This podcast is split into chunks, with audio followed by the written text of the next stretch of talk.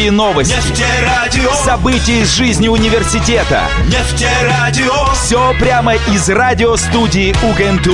Нефтерадио. Да, это Нефтерадио от УГНТУ.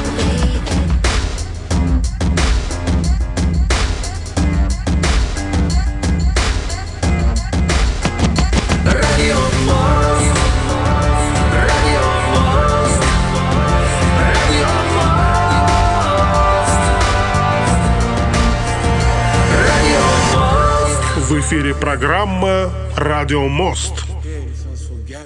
Приветствую наших слушателей, друзья. Это программа «Радио Мост», как всегда, по воскресеньям. Немножечко мы подзадержались. Сегодня обычно мы выходим в 12:30 по луганскому времени, 14:30 по уфимскому. Напомню, мы вещаем на площадке «Нефтерадио». Это Уфимский государственный нефтяной технический университет, за что его, конечно же, и благодарим за возможность вот в прямом эфире общаться с нашими гостями. Сегодня у нас, друзья, как я и анонсировал, вот в наших социальных сетях, напомню еще раз, нефтерадио.онлайн — это сайт, где можно нас слушать и оставлять сообщения. И также есть группа в социальной сети ВКонтакте. Там также можно писать сообщения вот в комментариях под анонсами. Сегодня в гостях у нас Игорь Рожков из Нефтекамска. Игорь Вячеславович уже с нами на связи. Это вот актер театра и кино, подполковник внутренней службы, лауреат межрегиональных конкурсов «Зов предков», а также лауреат республиканских конкурсов под названием «Я люблю тебя, жизнь». Мы будем говорить, конечно же, о театре, о поэзии и много чем еще сегодня. Вот, здравствуйте, Игорь Вячеславович, как слышно? Здравствуйте, отлично слышно. Отлично. Рады вас приветствовать в нашем радиоэфире. Также сегодня с нами Сидхант Тивари, вот, студент УГНТУ и, конечно же, мой соведущий, бессменный мой соведущий Сид. Привет! Всем привет, дорогие слушатели Нефтерадио. Здравствуйте всем нашим гостям. Привет, Саша. Рад всех снова слышать. Давно я не был в эфире, в воскресном эфире Нефтерадио с самого начала. Ну вот сегодня и поговорим. У нас сегодня радиомост, друзья, между Уфой, вот, Нефтекамском. Вы же сейчас там, да, Игорь Вячеславович, находитесь? Да, да, да. Вот, от Нефтекамска до Уфы далеко, далеко-то? Ну, где-то 3 часа езды на автобусе. Ну вот, прилично так, 3 часа все-таки, да. Вот. И, конечно же, Луганская Народная Республика, друзья, также на связи, поэтому у нас, как всегда, радиомост из ЛНР в РБ и из РБ в ЛНР, что называется, но это без разницы, потому как границ сегодня уже нет, мы вот одна страна Россия. Вот, Игорь Вячеславович, хотел, конечно же, спросить для начала, вот, познакомить, так сказать, наших слушателей. Вот, немножечко вкратце, может быть, какие-то основные факты вашей биографии. Где родились, вот, где проходили обучение? Ну, родился я город Аша Челябинской области. Никогда не думал о том, что я буду в театре служить. Ну, просто не думал. Да и если меня спросить, как я вот дошел до такой жизни, что я вот решил и все, ну, это, наверное, вот судьба, наверное, Всевышний как-то подтолкнул туда. Ну, сначала надо себя куда-то было определить в школьные годы. Ну, вот я себя искал, пошел во Дворец пионеров, там кружок «Умелые руки». Мне стало скучно, потому что все то, что задавалось, делали мои родители. Вот. И потом вдруг драматический кружок, как всегда, в самодеятельных кружках не хватает парней. Это было тогда и это сейчас. Вот. Ну, мне дали, вот первая моя роль была, это «Медведь из серебряного копытца». И пошло, и поехало. Потом Олега Кошевого, «Живой памятник», мне просили, чтобы я чем-то похож был на Олега Кошевого. Прямо вот. С детства, то есть, да, уже пошли в творчество? Ну да, если так можно сказать. А потом Дом культуры был. Мы ставили Спектакль очень интересный, и там интересная роль была, но мне пришлось, родители уезжали, и я уезжал в Крым жить. Но там это, мы вот жили. Это из Челябинска, да, вы переехали? С Челябинской области. С Челябинской области. Вот. Да, город Уфа. Приехали туда, в Крыму, это вот мыс Тарханкут, межводная. Вот, там пожили и приехали вот в Нефтекамск. Тогда это было как-то неважно, море, не море, ты мог в любой момент сесть, приехать и все такое. Сейчас уже это статусность какая-то, если ты на море живешь, там еще такое. Тогда все проще было. Ну, на следующий год мог уехать туда жить. А сейчас уже проблемы какие-то, как сколько стоит, ну, это мелочи. Вот, а уже здесь ходил в Народный театр.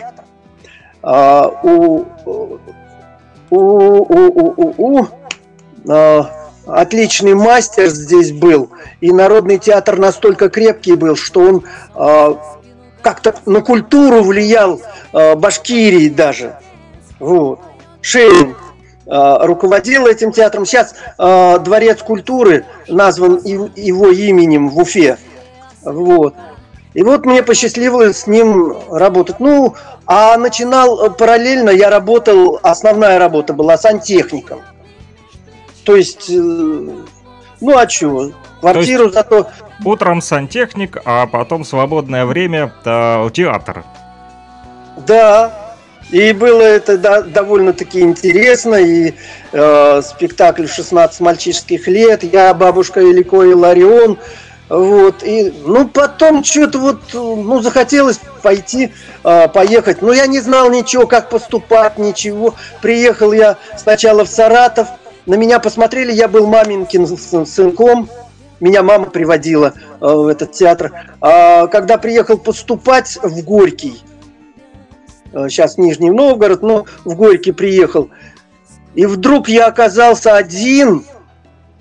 на речном вокзале, никуда, ничего. Я был рад, когда со второго тура я слетел. Мне сказали, мальчик, ну, маменькин сынок, мальчик, отслужи армию, потом приходи, мы тогда посмотрим. Чисто, сейчас-то я понимаю. Вот. Но когда после первого вот этого фальстарта я приехал в Нефтекамск, шел домой, дождь хлещет, я иду и радуюсь, пою, тем более у чемодана ручка оторвалась, я радовался, что хорошо, я приехал. Хорошо, что отчислили, да? И тогда ничего, я к родной мамке приехал. Вот. Ну, а на следующий год что-то опять натянуло. И я поехал опять уже в Саратов, тогда Горький, Саратов. В Саратове мне то же самое сказали. Отслужи армию. Но я все равно сцепил зубы и осенью поступил на курс Ривы Яковлевны Левите. Это мачеха Дворжецкого. Она режиссер была Тюза Горьковского. И я начал учиться. Но они сказали, там вот мастера, мы обязаны вас от многих отчислить. У нас должно быть определенное количество людей. И вот тут я на себе испытал вот все закулисные вот эти вещи. А я никогда не думал, что люди тебе говорят в глаза, за глаза там. Но они боролись за место на курсе. И когда 2-3 месяца прошло, еще не закончил я первый семестр, я ушел. Я бросил все, я уехал. Потому что это мне показалась жизнь с зверинцем. Надо действительно бойцовские характеры иметь там. Ну, я не знаю, как в других учебных заведениях, хотя я учился, начинал-то в техникуме, на электрооборудовании энергетических предприятий и установок черной металлургии. Вот. Ну и бросил, сходил в армию. Ну, то есть там борьба за место, что называется, за место под солнцем, да, была? Ну, конечно, ты, если ну, это грубо сейчас, может быть, это нелицеприятно выглядит, но кто-то должен уйти. Но другое дело, что я не обвиняю их. Ну, каждый выбирает по себе женщину, религию, дорогу. Вот. Вы решили, пойду в армию лучше. Пошел, а я даже и не решал. Мне как-то и в голове не было. Я пошел в армию. Вот. И там параллельно службе вдруг захотелось участвовать в художественной самодеятельности. Просто. Они сказали, ну, давай, у тебя хорошо выходит. И вот вечером я шел в Дом культуры, там, на площадке, и читал стихи, всем нравилось обалденно. И я уже начал, как говорится, ну, авторитет был такой, я начал выбирать репертуар, скажем, на одном концерте, сейчас бы, конечно, я так не сделал, на одном концерте я читал на эстрадном две вещи, это Мусы Джалиля «Варварство» и Симонова «Убей его». Вот, если дорог тебе твой дом. Но это надо просто, ну, я не знаю, сейчас я понимаю, что нельзя так перегружать зрителей. Даже зрители ревели, там, да, сопереживали, да, еще что-то было. Я выползал со сцены, потому что эти вещи нельзя читать просто так выразительно, как многие берут и читают. Нельзя, это надо через себя пропускать. Это великие вещи, очень великие. Вот. А когда приехал, демобилизовался, то приехал в Саратов поступать, потому что там был мой сослуживец. Было место, где я мог остановиться. Приехал, курс набирал, народный артист Советского Союза, лауреат государственных премий СССР и РСФСР, почетный президент этого самого Осетеш. Там еще даже регалий очень много было. Ну и чё? Ну, Юрий Петрович Киселев. Ну чё? Когда я приехал сюда и Шейну говорил, говорю, кто мастер? Я говорю, Юрий Петрович Киселев. Да ты понимаешь, что это такое? Куда ты попал, да? И самое главное, приемная комиссия мне все бан. А он поставил 3 с минусом. Но минус-то не берется. Ну да, ничего. Я попал на курс. И вот там началась работа. Мастера были потрясающие. Вот. Это действительно, как говорят, с кем поведешься, то и наберешься. Я понял, что такое величина, что такое,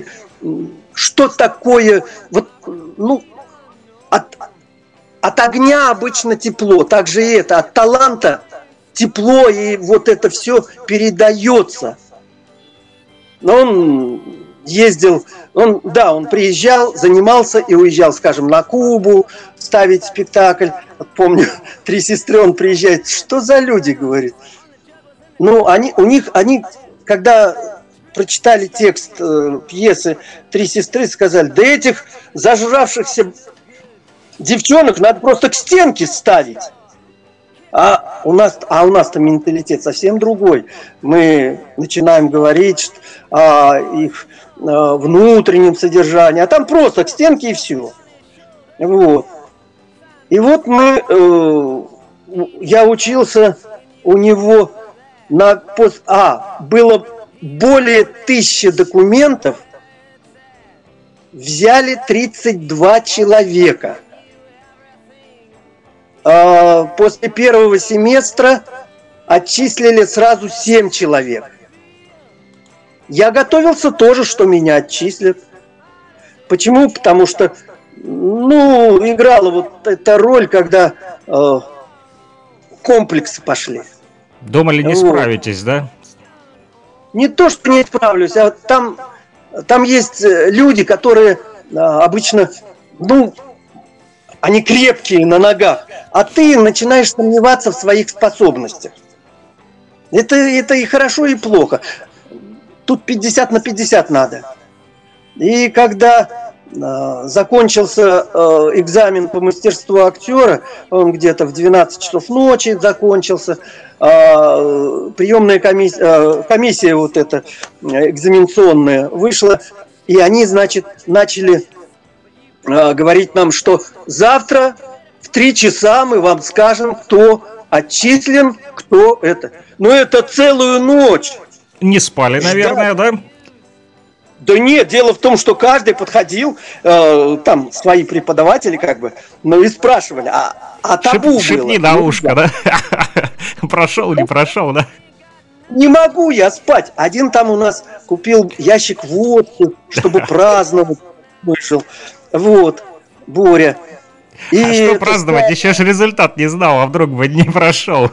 Уверен был, да? Он очень уверен был. Прошел вот. Все-таки. Значит, я, значит, это самое, тоже стал классной даме, ну скажите, она завтра, я же сказала другому, я завтра, потом один говорит, ты остался, ну, иди от меня, а я начинал думать, то ли он мне сказал, то ли кому-то там, он который далеко, блин, начались сомнения, да? Жуткие. Вроде мне и вроде не мне. Так же, как на приемных экзаменах. Называют мою фамилию, а я думаю, блин, ну, по-моему, нет. Я заходил в учебную часть, спрашивал, так я...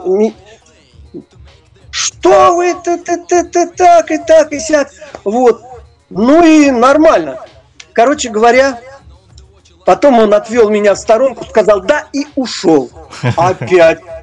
Да-да или да нет. И вот я прихожу домой, смотрю, Боря на квартире, в смысле.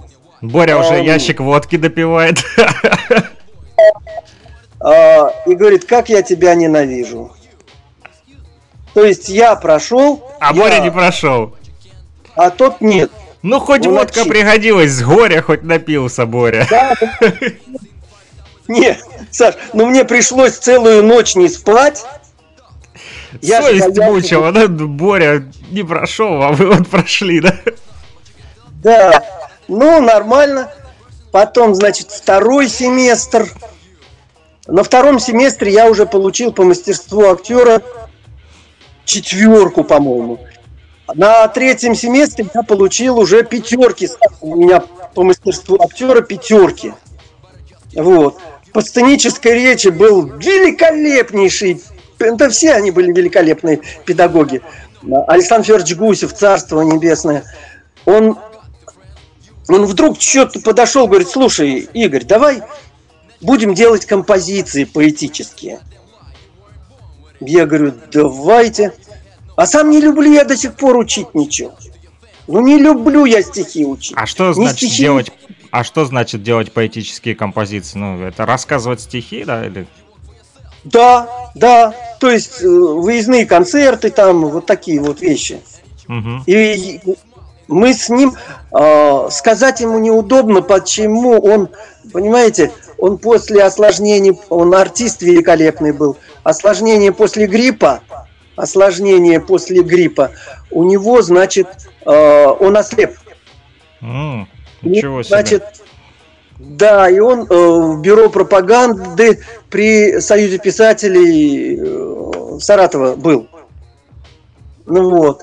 И он, ну я вижу, ну как бы ни было, почему-то, когда беда случается, люди начинают как-то отходить. Не потому, что они плохие. У каждого человека своих забот дофига. И поэтому... Он оставался все больше один, а тем более обострение-то. И я поэтому согласился делать композиции с ним. То есть вот он уже слепой был, да, и вы работали вместе, да? Да, он устраивал концерты, ну, звонил там, бюро пропаганды же, вот. Сдавали часовые концертные программы, 5 чешских программ. Ну, это сложно было, ему же нужно было сначала привыкнуть, да, как вот все-таки потерять зрение, прийти даже элементарно, это сколько времени уходит? Сначала я в Союзе писателей, а потом, когда его попросили, Я ходил к нему домой, и мы с ним это делали. Вы помогали ему, да? Ну, это не... Я не считаю, что... Ну, мне нет, я имею в виду, что... помогали справиться вот с этой вот, с этим недугом, да, ведь все-таки слепому человеку одному сложно и ориентироваться там на местности, вот. Да, он, понимаете как? Это даже не помощь, я не задумался, мы просто стали... Я просто понял, что больно это. Остаться одному. Ну, у него семья была, все в шоколаде, все отлично. Вот. И мы «О Генри» делали, «Мастера Маргариту» делали, я прозу, там еще некоторых ребят он подтянул к этим вещам. И вот так 5 чтецких программ часовых у меня образовалось. Конечно, сейчас у меня уже осталось где-то 2,5-3 часа. Остальную прозу я забыл вообще. Вот. И когда кто-то... Меня просто попросили, чтобы я в нефтяном колледже поставил там какую-то композицию. Угу. Вот. Ну, я согласился абсолютно бесплатно. Я не беру деньги за это, ничего. И я стал с ребятами работать. Но сначала пришел один, значит, он... спортивный, удивительный парень. Он чемпион республики по тайскому боксу в своей весовой категории. Вот он пришел ко мне.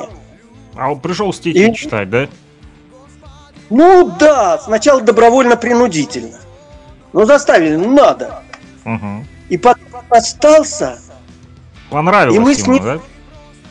Не знаю, наверное, если остался. Потом за ним его тоже чемпион республики по тайскому боксу в своей весовой категории, Паша, тоже пришел. Он за ним, он потом мне сказал, я, говорит, я за ним пришел. Мне просто захотелось, раз Артем так, то и я тоже. Вот. Потом Лера, потом еще девчата пришли.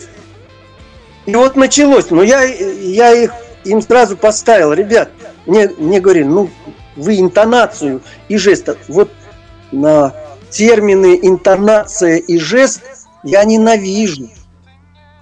Человек должен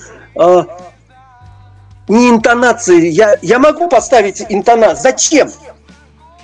Это холодный нос. Ты должен здесь и сейчас... Просто-напросто, через себя. А потом, когда выходишь на сцену, ты разговариваешь со зрителями. Огромный зал ГЦК. Ты разговариваешь со зрителями. Ты им даешь свою, ну, как сказать, концепцию, что ли, в какого-то там... это согласен или не согласен. И вот такой незримый мост, в котором ты... Ну, ты отвечаешь за это. И почему, ага. Когда меня спросили, говорит, почему? Да, вот она читает, а почему вы сказали, что плохо? Я говорю, ну она выразительно читает. А выразительно это не значит жизнь. Так, понимаешь? То есть главное в стихотворении, когда его читаешь, это не просто, что ты там хорошо поиграл интонации, да? А что нужно тогда? Да. Вот? Это жить, вот чтобы вот ты... Прожить стихотворение, вот как это объяснить можно вот нашим непосвященным слушателям? Что значит прожить стихотворение? Ну вот так, значит, есть, скажем, вот это стихотворение «Баллада о прокуренном вагоне», вот, ну, от балды, угу. Вот. Как больно, мило и как странно, сроднясь земле, сплетясь ветвями.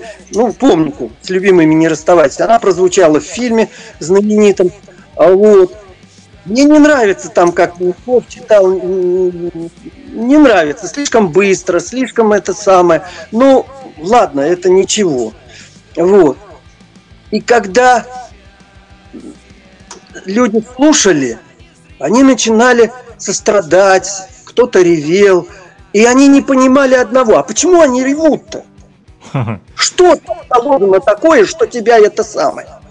Они не задумывались. Они брали и читали выразительно вот это, как они понимают.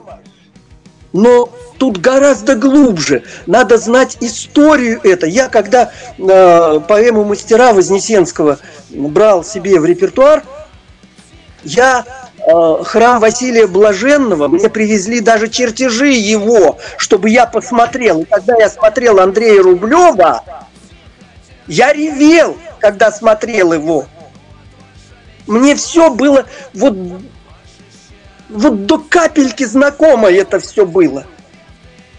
Почему, от чего, кто такой постник, кто барма, что это такое, почему ослепляли глаза этим самым, которые создали храм, почему вот это, почему то. Я знал, я ревел.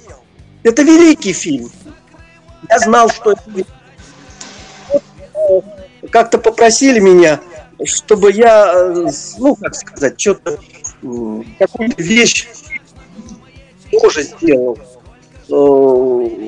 хорошую стихотворение, поставил от девочки, которая поступала театрально. Но я попытался, она хороший репертуар был, Заболоцкий. И вот это Заболоцкий, я говорю, ты о чем читаешь? Она говорит, о любви. А что такое любовь в твоем понимании? Я спрашиваю ее. Ну, любовь. Я говорю, нет, ты мне скажи, что такое любовь? О чем? Не просто о любви же. И она потерялась. Понимаешь? Это удивительно. У нас на связи также, я сейчас представлю, извините, перебью вас. У нас Илья Тавлияров вот подключился из Уфы, вот, из Музея будущего музыки. Вот, кстати, небольшую историю расскажу, да, вот Илья спрашивал вчера, вот, по поводу, кто такой Игорь Рожков, и я расскажу вам историю, как вот мы познакомились, да, вот Илья как раз-таки тот человек, который свел меня с Рамилем Бадамшиным, и организовали мы тогда тот концерт, вот, онлайн, да, который прозвучал вот тогда на радио «Говорит Кировск», на FM-частотах 105,9, мы тогда только вещали в Кировске. Вот чуть-чуть Стаханова захватывали, но, что самое важное, нас слушали в Северодонецке и в Лисичанске, на оккупированной тогда еще украинскими вот террористами территории, да, тогда еще не была освобождена та территория, но нас уже там могли слушать, мы, наши частоты, мы постоянно с ними с 2014 года вот соревновались, там в Северодонецке было радио «Пульс» на 105,9, а мы вот, значит, вышли на эту частоту 105,9 у нас из Кировска, радио «Блокпост», «Говорит Кировск», чтобы их вот забивать, и вот мы, постоянно у нас было такое противоборство, вот или как раз-таки Илья предложил, говорит, а давай вот Рамиля позовем, у него песни отличные, вот хай наши люди послушают. Я говорю, да конечно, давай, вот мы вытащили его в эфир, и на Нефтерадио тогда прозвучало, мы параллельно сделали эфир, и как раз-таки нам на 105,9 «Говорит Кировск», да, прозвучало. Вот, люди слушали, и, кстати, что интересно, да, писали даже комментарии, они слушали там, вот, ну, понимали, да, что вот, если вдруг там киевский-то режим, знаете, да, как относится к тем, кто поддерживает русских, да, людей, и поэтому люди даже слушали подпольно, писали потом сообщение, что вот спасибо, вот, они там втихаря, в общем, слушали наше радио, вот, сейчас уже в открытую это слушают, мы сейчас вещаем-то спокойно, сейчас уже это наша территория, да, и сейчас слушатели уже пишут, вот, наконец-то мы можем спокойно слушать его, ваше радио без проблем, там, вот, отлично, вот, нравится. Вот, поэтому мы организовали такой вот эфир, и когда долгое время, кстати, никто, кроме слушателей, да, и на FM-частотах, в интернете никто не откликался, никто не писал, да, по поводу этого вот концерта, хотя вроде, ну как, ну да, все-таки Рамиль отличные песни поет. И вот, когда вы написали комментарий, что вот, и прошел, наверное, уже год после того, как прошел этот эфир, мы уже и забыли даже, да, там, и тут вдруг так, хоп, выстрелил такой коммент, вы пишете, что вот, спасибо, Саша, классно было, мне понравилось, вот, и я Илье тогда тоже пишу, говорю, Илья, вот видишь, не напрасно все-таки вытащили вот Рамиля в эфир. Это надо показывать. Это же энерджайзер. Рам, я ему в глаза сказал, я говорю, Рамиль, когда вот у нас были какие-то вместе концерты, вот, я говорю, ты энерджайзер. Просто-напросто. Он мне говорит, ну, конечно, а ты тебя видел, когда читал Высоцкого «Кони привередливые».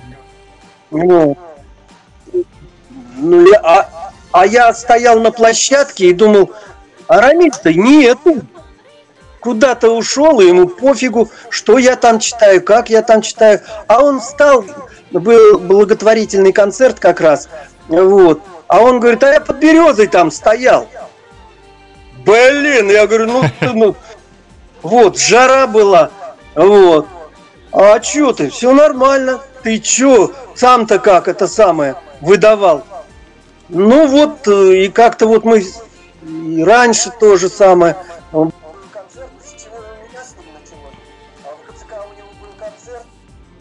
И моему другу захотелось автограф. А я к автографам отношусь очень сложно, потому что, ну ты вот сейчас видишь его, ну ты его не знаешь, ну чё тебе он? Что Гекуба, что Гекуба. Вот. Ну поставить тебе за корючку. Ну чё тебе это самое? Ну ему захотелось. А там этот самый корреспондентский пул, где он там в гримуборной. Они меня знают, они меня раз пропустили туда. Никого не пропускали, меня пропустили, кто-то остался внизу. Я говорю, слушай, я сразу зашел и говорю, Рамиль, дай-то моему другу автограф. А где он? Ну, я вот так, простой албанский парень, как говорит. Ну, я его затащил, мы еще сфотографировали с ним, все. Я говорю, слушай, это что-то. А то, что когда-то я клип его видел, он мне рассказал историю клипа. И мы вот так стали, где-то переписываемся, где-то это самое. Он постоянно в таком драйве находится. Мне сложно. Я до такого мастерства, вот этой выносливости не дошел, потому что он может подряд целую неделю давать концерты. Каждый день. Вот. А я недавно вот дал 2 концерта, и меня сразу это самое, бабах, и накрыло. То есть я никого не хотел видеть. Просто истощение какое-то было. Ну, правда, концерты где-то по 1,5-2 часа у меня. Вот. Ну, если люди хотят, почему нет? Вот.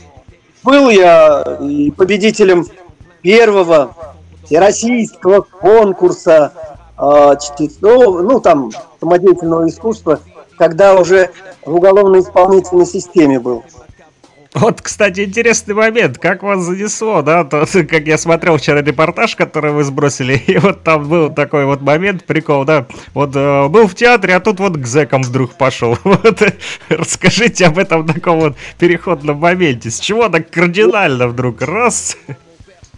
У меня жена была артистка балета, у меня 2 сыновей, вот. Они еще были маленькие. Зарплата была у нас, ну, начальная, 110 рублей оклад был. Чистоганом 100 рублей получал. Вот. Ну, концерты, ну, съемки на телевидении. Ну я вот утром скромные рано доходы уходил. Все равно, да? Ну, можно было выгрестить. Но я в милиции рано. Больше платили, да? Приходил поздно, и я решил, вот как-то после вел концерт в театре оперы и балета, там какая-то дата КГБ была, и я вел концерт. И после концерта я приехал к другу, там с семьей, мы встречались все, такой сабантуйчик был. И один там из уголовно-исполнительной системы сидел, из аппарата. Он говорит, что ты себе язву желудка на это самое набиваешь. Давай я поговорю с руководством. И ты иди деньги к нам, будут. Да? Конечно. Зарплата хорошая, да? Да, мне позвонили. Я пришел на собеседование. Мне тут же, ну как, по партийной путевке только туда можно было пройти. Не, ну и все равно, вообще, вдруг так вот кардинально, там же не стихи читать уже приходилось, да, серьезная работа. Вот. Ребят, дело в том, что на каждой работе нужно, если ты уж вляпался, очищаться достойно, так, чтобы не видели, что ты вляпался. Это все нормально. И от этого появится у тебя потребность, чтобы у тебя ботинки были чистые. Вот. И в то же время незаметно. И тебе понравится идти, и уже будешь смотреть, как обогнуть. Мне служба по-всякому была. Но я только единственное скажу. За все время службы до пенсии у меня один только выговор был за то, что я не пришел на субботник. Проигнорировали. Или проспали. Да нет, там надо было... Тогда была гласность в почете. И... Я прямо говорил, что мне это не нравится, давайте переделаем это. Но обязательно, если ты что-то ругаешь, ты предлагай. У меня такой тезис. Вот, и я так стараюсь жить. Если так, то молчи. Вот. Сейчас обычно все ругают, а ну ты возьми, стиральная машинка-то, а кто стирать-то будет? Поэтому я на этом месте... В зоне непосредственно работал от начальника отряда. Там это было 100 с лишним гавриков у тебя. И ты за каждую судьбу, в принципе, несешь ответственность. Не, ну можно приходить, там что-то это самое, но ты знаешь о каждом. У этого судьба такая, у этого эта судьба. Так у меня... Я когда... Это удивительные, конечно, люди там. Удивительные. Поэтому, когда были там какие-то вещи, я говорю, слушай, давай ты... вот что-нибудь там затормозили, какой-то вопрос ему. Я говорю, давай ты меня вот как-то... Скажи, а начальник, он деспот, то-то, то-то. Он говорит, нет. Я хочу, выйду. Умнейший парень. Я выйду. Я буду к вам идти навстречу по дороге. Я не хочу перебегать на другую сторону дороги. Я хочу подойти к вам и руку пожать. Вот так. Там свои принципы в этом плане. Очень хорошо вспоминаю об этом времени. Да. Но это надо, не знаю, любить людей, наверное. Хотя кого-то... недолюбливаю, бывает. Меня недолюбливают обычно. Ничего страшного. Что ж теперь? Обычно? Почему обычно недолюбливают? Это как в театре. Театр научил меня этому. Когда... у меня роли. А этот человек сидит, у него одна ролюшка, и то кушать подано. И то в конце... В начале он выйдет, и в конце спектакля. А целый спектакль он сидит в гримуборной. Вместо, чтобы идти, а конец спектакля он должен на поклон выйти. Это... такая судьба. Через 5 лет там переаттестация. Все к тебе хорошо относятся, но могут худсовет запустить черный шар в тебя. И тебя не переизбрать на новый срок. Что значит запустить черный шар? Это типа все, да? Закончилась карьера, да? Черная метка, как у пиратов, да? Ты в театре в этом, ты не нужен. Ты можешь искать где-то чего-то. Да, много мы знаем больших актеров также забанивали, как в этом театре забанили, но они же великие, и все равно. Черкасов, так, хоть там и не было этого, но ведь когда ему создали условия, он должен был уйти. Потом еще там ряд таких же ребят. А у моего, кстати, мастера учились и Сережка Сосновский. Удивительный парень. Он учился, у него другой мастер, но работал. Это такой порядочный. Знаете же, он в Амхате, он умер. Удивительный человечище. Потом Сережка Пускипалец. Но он, правда, на курс младше был. Тоже интересный парняга. Потом Колтаков Сережка. Он тоже начинал учиться. Первый курс он Он когда пришел, это был, все балдели от него. Вот с ним опасно было делать этюды или какую-то сцену ставить. Он сразу включался, а ты раскачиваешься. И у него в глазах появлялась такая жесткость, страшная жесткость. Вот. У Колтакова такой тыл был. Там и Василий Макарович Шукшин, и Бабочкин, и талантище бешеный. И когда он уходил, Ленца Анна Рос, жена Юрия Петровича Киселева, она чуть ли не ревела, чтобы он не уходил. Но там были причины, он ушел. Хотя он тоже, талант, просто талант. Вот. И сейчас я иногда смотрю на артистов, они именно гонятся за формами. Как анекдот был, такой из жизни, мхатовская актриса, к ней играть в какой-то сцене молодого артиста поставили. Вот. И ее спрашивают, как вам этот молодой артист? Она говорит, отлично, хорошо, но вы понимаете, я скамейки, а он о небе. Я ему о скамейке, о тех ощущениях, которые в тебе. Не надо туда лезть, ты здесь расскажи понятливым языком все. А ты тут там правильно может быть, но здесь надо. Не надо уподобляться, конечно, зрителю, надо дотаскивать его до себя, если не понимает. Но не рывком, чтобы там какой-то спектакль, который без подготовки, это сложно. Вот. Даже я когда первый раз, самый смачный спектакль был у Виктюка, это «Служанки». Они привезли в Саратов. Я думаю, я пойду, я обязательно. Мне контрамарку по блату дали, я взял на детей, на своих. А они были еще школьниками. Один где-то в классе 6, другой в 5, так где-то. Я притащил на «Служанки».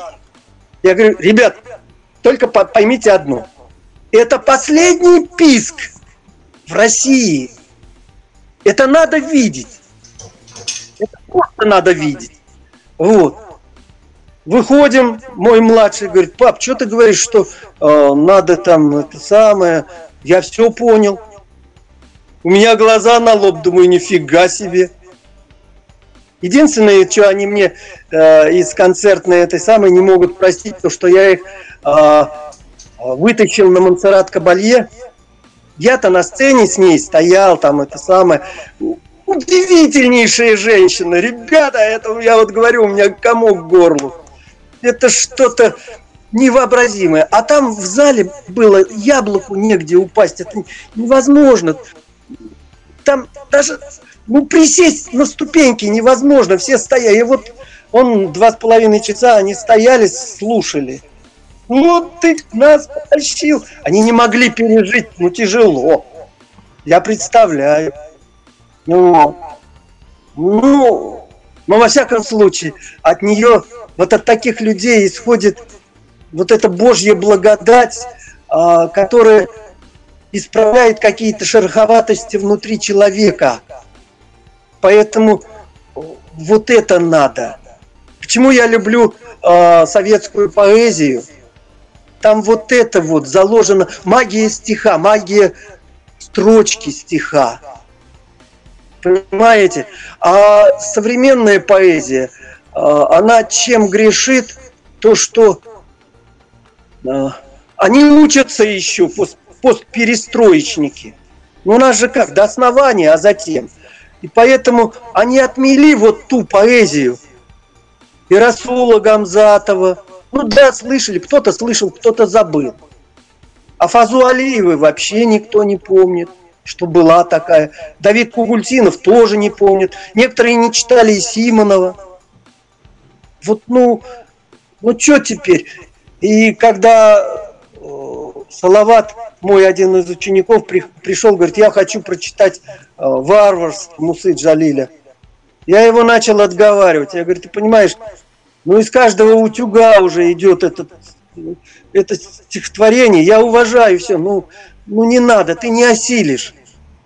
Он сцепился, я хочу. Он вот так. Я стал с ним его делать. Стихотворение. Ребята, это было что-то... Я стал сомневаться, а нужен ли вот такой талант, когда вот чисто ремеслом он добился такого. Единственное, что мы поехали в Уфу на республиканский конкурс, я выставлял его и выставлял Артема Мамедова. Мамедову дали гран-при, а ему ничего не дали. Такая у нас планида, что всем сестрам, чтобы досталось по серьгам. И если, скажем, нефтяному колледжу Мамедову дали гран-при, то второй, хоть он будет также читать сильно, даже второго места не дадут. Потому что другим надо дать, чтобы был заинтересован. Это пагубная система. Серьезно. Я напомню, друзья, нашим слушателям, что сегодня у нас в радиоэфире Игорь Вячеславович Рожков. Поэтому задавайте свои вопросы, друзья. Мы уже более часа в эфире. Напомню, что Игорь Вячеславович, актер театра и кино, подполковник внутренней службы, а также лауреат межрегиональных конкурсов, также республиканских конкурсов, таких как «Я люблю тебя, жизнь». И мы говорим о поэзии сегодня, о театре, поэтому подключайтесь к беседе. Кому интересно, задавать вопросы. Обратная связь с нами в чате нефтерадио.онлайн, либо пишите в комментариях под стримами луганского шарманчика в социальной сети ВКонтакте. Александр Пономарев на моей персональной странице, там этот стрим, под ним можно писать комментарии либо в Одноклассниках, также можно писать сообщения по номеру телефона +7 959 101 22 63. Этот же номер привязан к Телеграмму и WhatsApp, поэтому любым удобным для вас способом, друзья, пишите. И у нас на связи сегодня еще Илья Тавлияров и Сидхант Тивари. Возможно, у ребят есть какие-то комментарии или вопросы. Буду рад, если озвучите тоже в эфире. Да, у меня есть вопрос. Слышно ли меня? Да, слышно, Илья, тебя. Здравствуйте, Игорь. Здравствуйте, Саша. Здравствуйте, Сидхант. Я увидел здесь еще Панаблэка, Сашу из Луганска, но... Да, он подкурил сигарету, а потом ушел из эфира быстро. Перекурил, Саша, и пошел. Напиши, если он появится, будет интересно. Интересная ситуация. В нашем эфире очень много представителей Нефтекамска. Игорь Рожков, Денис Ганиев, Костя Романов были, какое-то нашествие Нефтекамска. В чем феномен? Ребят, мы не специально. Дениска, это уникальный человек, это просто уникальный человек, порядочный до безумия. Романов, это, они же вместе старые папасы. Это очень... Это одно удовольствие с ними общаться, кстати. Я рад был за Дениса Ганиева, который стал вице-мэром. Он просто доволен. В десяточку. Просто в десяточку. А жена у него, мы с ней, когда они жили здесь, в Нефтекамске, мы с ней хотели сделать великолепный. У нее фантазии было удивительно много. И мы с ней хотели один проект сделать, забабахать, чтобы... бизнесмен, каждый из бизнесменов молодых тоже хочет иногда сыграть спектакль. выбрать определенное количество, ну, какой-то спектакль, не надо крупные формы, ну, это, бизнесменов, вот, распределить роли, заинтересовать их, это несложно, я думаю, вот. Публика будет обеспечена, финансы будут обеспечены на постановку. Ну, такая маленькая. И сделать спектакль с ними. Вот у нас какая была идея. Мы вот вынашивали ее, видать, ну, что, ну, через 2 месяца она уехала. Вот, Зухра. И удивительное... Ну, это Ганиевы, это удивительные люди сами по себе. Вот. Ну, то есть... да, я тоже достаточно давно знаком, поэтому мне неудивительно это слышать. Но хотел бы задать еще следующий вопрос, и будет он связан не с бизнесменами, вот они мне менее всего интересны, в принципе, хотя всегда с большим уважением отношусь с тем, кто работает честно и умеет делать вот эти вот на выходе финансовые знаки. Хотел поговорить с вами о студентах. Вот что нужно, чтобы ребята в колледже, работаю я еще в строительном колледже по всему, чтобы они почувствовали красоту слова и глубину слова, которое вот наши поэты, в том числе и наши соотечественники, например, Мустай Карим. На русском он писал очень много, я башкирский язык знаю с трудом, мягко говоря, но то, что читал на русском языке, меня и прозу тоже, меня, конечно, поражало и до сих пор поражает вот, писатели и поэты советского времени именно этой глубиной. Что нужно сделать, суть вопроса, чтобы студентам колледжа, студентов колледжа заинтересовать? И не просто там вот сказать, вот, ребята, почитайте, а что сделать, чтобы они сами этим интересовались? Можно ли это вообще, в принципе, осуществить? Можно. Можно и нужно. Ну, начать надо, я сразу с Мустая Карима, это удивительный, это своего рода как, ну, первое, что... Ну, как Пушкин для это самое, а здесь для Башкирии это. Но так, в принципе, в библиотеке, да, там есть Мустай Карим, все. А вот я обратился, в Башкирии же живешь, в книжный зашел, там лежит фолиант, шикарный фолиант, 500 с лишним рублей стоимостью, шикарная бумага, печать шикарная, Мустая Карима, 100 стихов. Вот. Угу.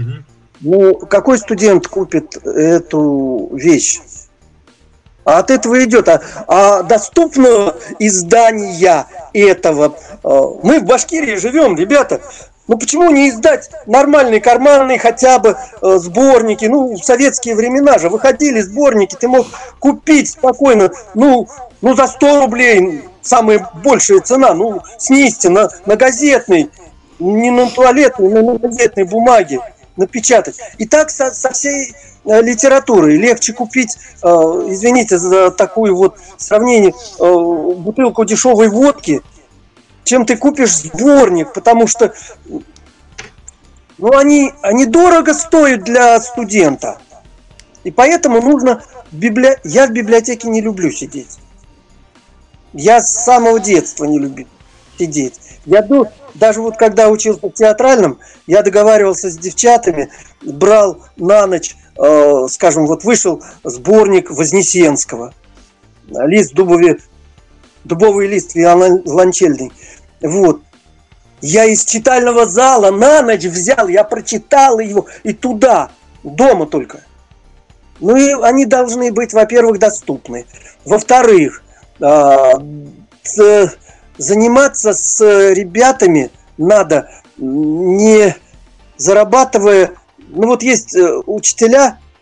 Они, что их упрекать? Они сейчас, у каждого семья есть, вот, нужны деньги, что-то там купить семьи. Есть алгоритм, вот они шпарят многие по алгоритму, вот, преподавание вот этого поэта столько-то часов, еще что-то там такое, А тут надо, как в одном произведении есть, у Вознесенского, здесь не губами, а устами. Понимаете? Чтобы это нравилось тебе, и ты мог это, что тебе нравится, сказать. Мои вот ученики с нефтяного, там все это самое, когда начинаешь с ними разбирать, советская поэзия, она очень глубокая. Так же, как вот я переводы у Мустая Карима, скажем, у него великолепные переводчики были.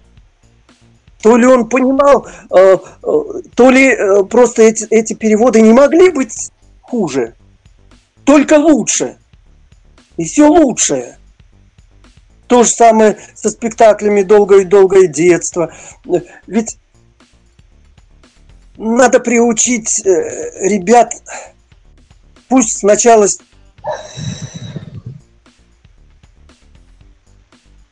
А вот и Панаблэк появился у нас. А Игорь немножко завис по... Игорь, всем привет. Всем привет, ребята, как слышно? Слышно прекрасно. А вот Сашу плохо слышно. Я просто микрофон прикрутил звук, пока вы беседовали, вот поэтому и меня не слышно. Сейчас нормально, да? Да. На улице, по нему.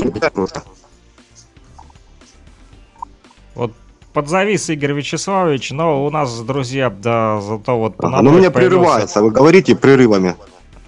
Да, вот и у нас Панаблэк в эфире. Друзья, тоже ворвался к нам сегодня. Вот пока Игорь Вячеславович подзамерз. Как дела, Панаблэк? Как настроение? Нормально настроение. Прохожу лечение дальше. Ну, здоровья. Я думаю, желаем. Скоро тему займем. Спасибо, пацаны. Спасибо большое. Ты на гражданке тоже берегите себя. Ой, Илья, у меня серьезные там диагнозы. И спина, и простата, там, и язва, там, ну. Понятно. Накидали. Еще голову проверить осталось, и все. Это не лучший, конечно, повод быть на гражданке. Все эти язвы и все прочее. Да. Конечно, конечно. Так что такие дела. Держимся, что прорвемся, куда мы денемся? Да, конечно. Однозначно. Здесь не проводила. Понравился мне твой текст, Илья, очень. Я думаю, если есть желание, может, мы запишем вместе песню с Бикс-Мафриком. Да, давайте, конечно, я всегда за. Просто текст... Дальше куплеты пропишем. Улица... Он все меня просит, чтобы я вырезал твой кусок из радиоэфира и отправил ему. А я вот такой балбес, которому все никак времени не хватает. Вот пытаюсь схватиться за все. Вот с меня вот моя супруга вот смеется, говорит, у тебя никогда ничего не получится, потому что ты пытаешься схватиться сразу за все. Вот и не получается, да, судя по всему. Там чуть-чуть, там чуть-чуть. Схватишься и приклеишься к этому, Саша. И тогда все начнет получаться. А пока живи, как живешь, не парься. Да, ну вот Игорь Вячеславович подвис у нас, вот хотелось все-таки. Да, ну пока вот пообщаемся. Без него, да, мы долго вот общались с ним о поэзии, вот я не договорил, хотел еще вот у него спросить, мы с вами общались, да, на прошлой неделе по поводу того, ушел ли рэп или не ушел из России, вот хотел бы его как раз-таки спросить о театре, о кино и о поэзии сегодня, вот что он думает, вот о том, что происходит и как нам... Вот, дальше быть арт-наступление Z надо все-таки, да? Я вот смотрю там эти концертные выступления, а я говорю, вот ты всегда говоришь не культура, а искусство, вот, да? Вот, искусство можно назвать как арт, да? Вот, арт, тот же стрит-арт, уличное искусство, да? И вот такую формулировку что-то в голове такая вот появилась, арт-наступление Z. Да, абсолютно правильно, мы должны именно... менять пространство через наступление. Мы находимся на своем фронте. Вот сейчас мы находимся на не менее важном фронте, я не хочу сказать, что более важным, сейчас военные нас фактически защищают. Они дают нам возможность, на текущий момент, военные дают нам возможность не тормозить, а быстро развернуть свою деятельность. Потому что если военные не справятся со своей задачей, нам будет просто, нас просто не будет, чтобы делать эту деятельность. Но военные все время не смогут держать оборону. Потому что если не будет поступать новых наших людей, военные закончатся. И мы должны обеспечить им крепкий тыл не только нашим настроением, не только нашей поддержкой, не только материально-техническим обеспечением, но и обеспечением идеологическим и...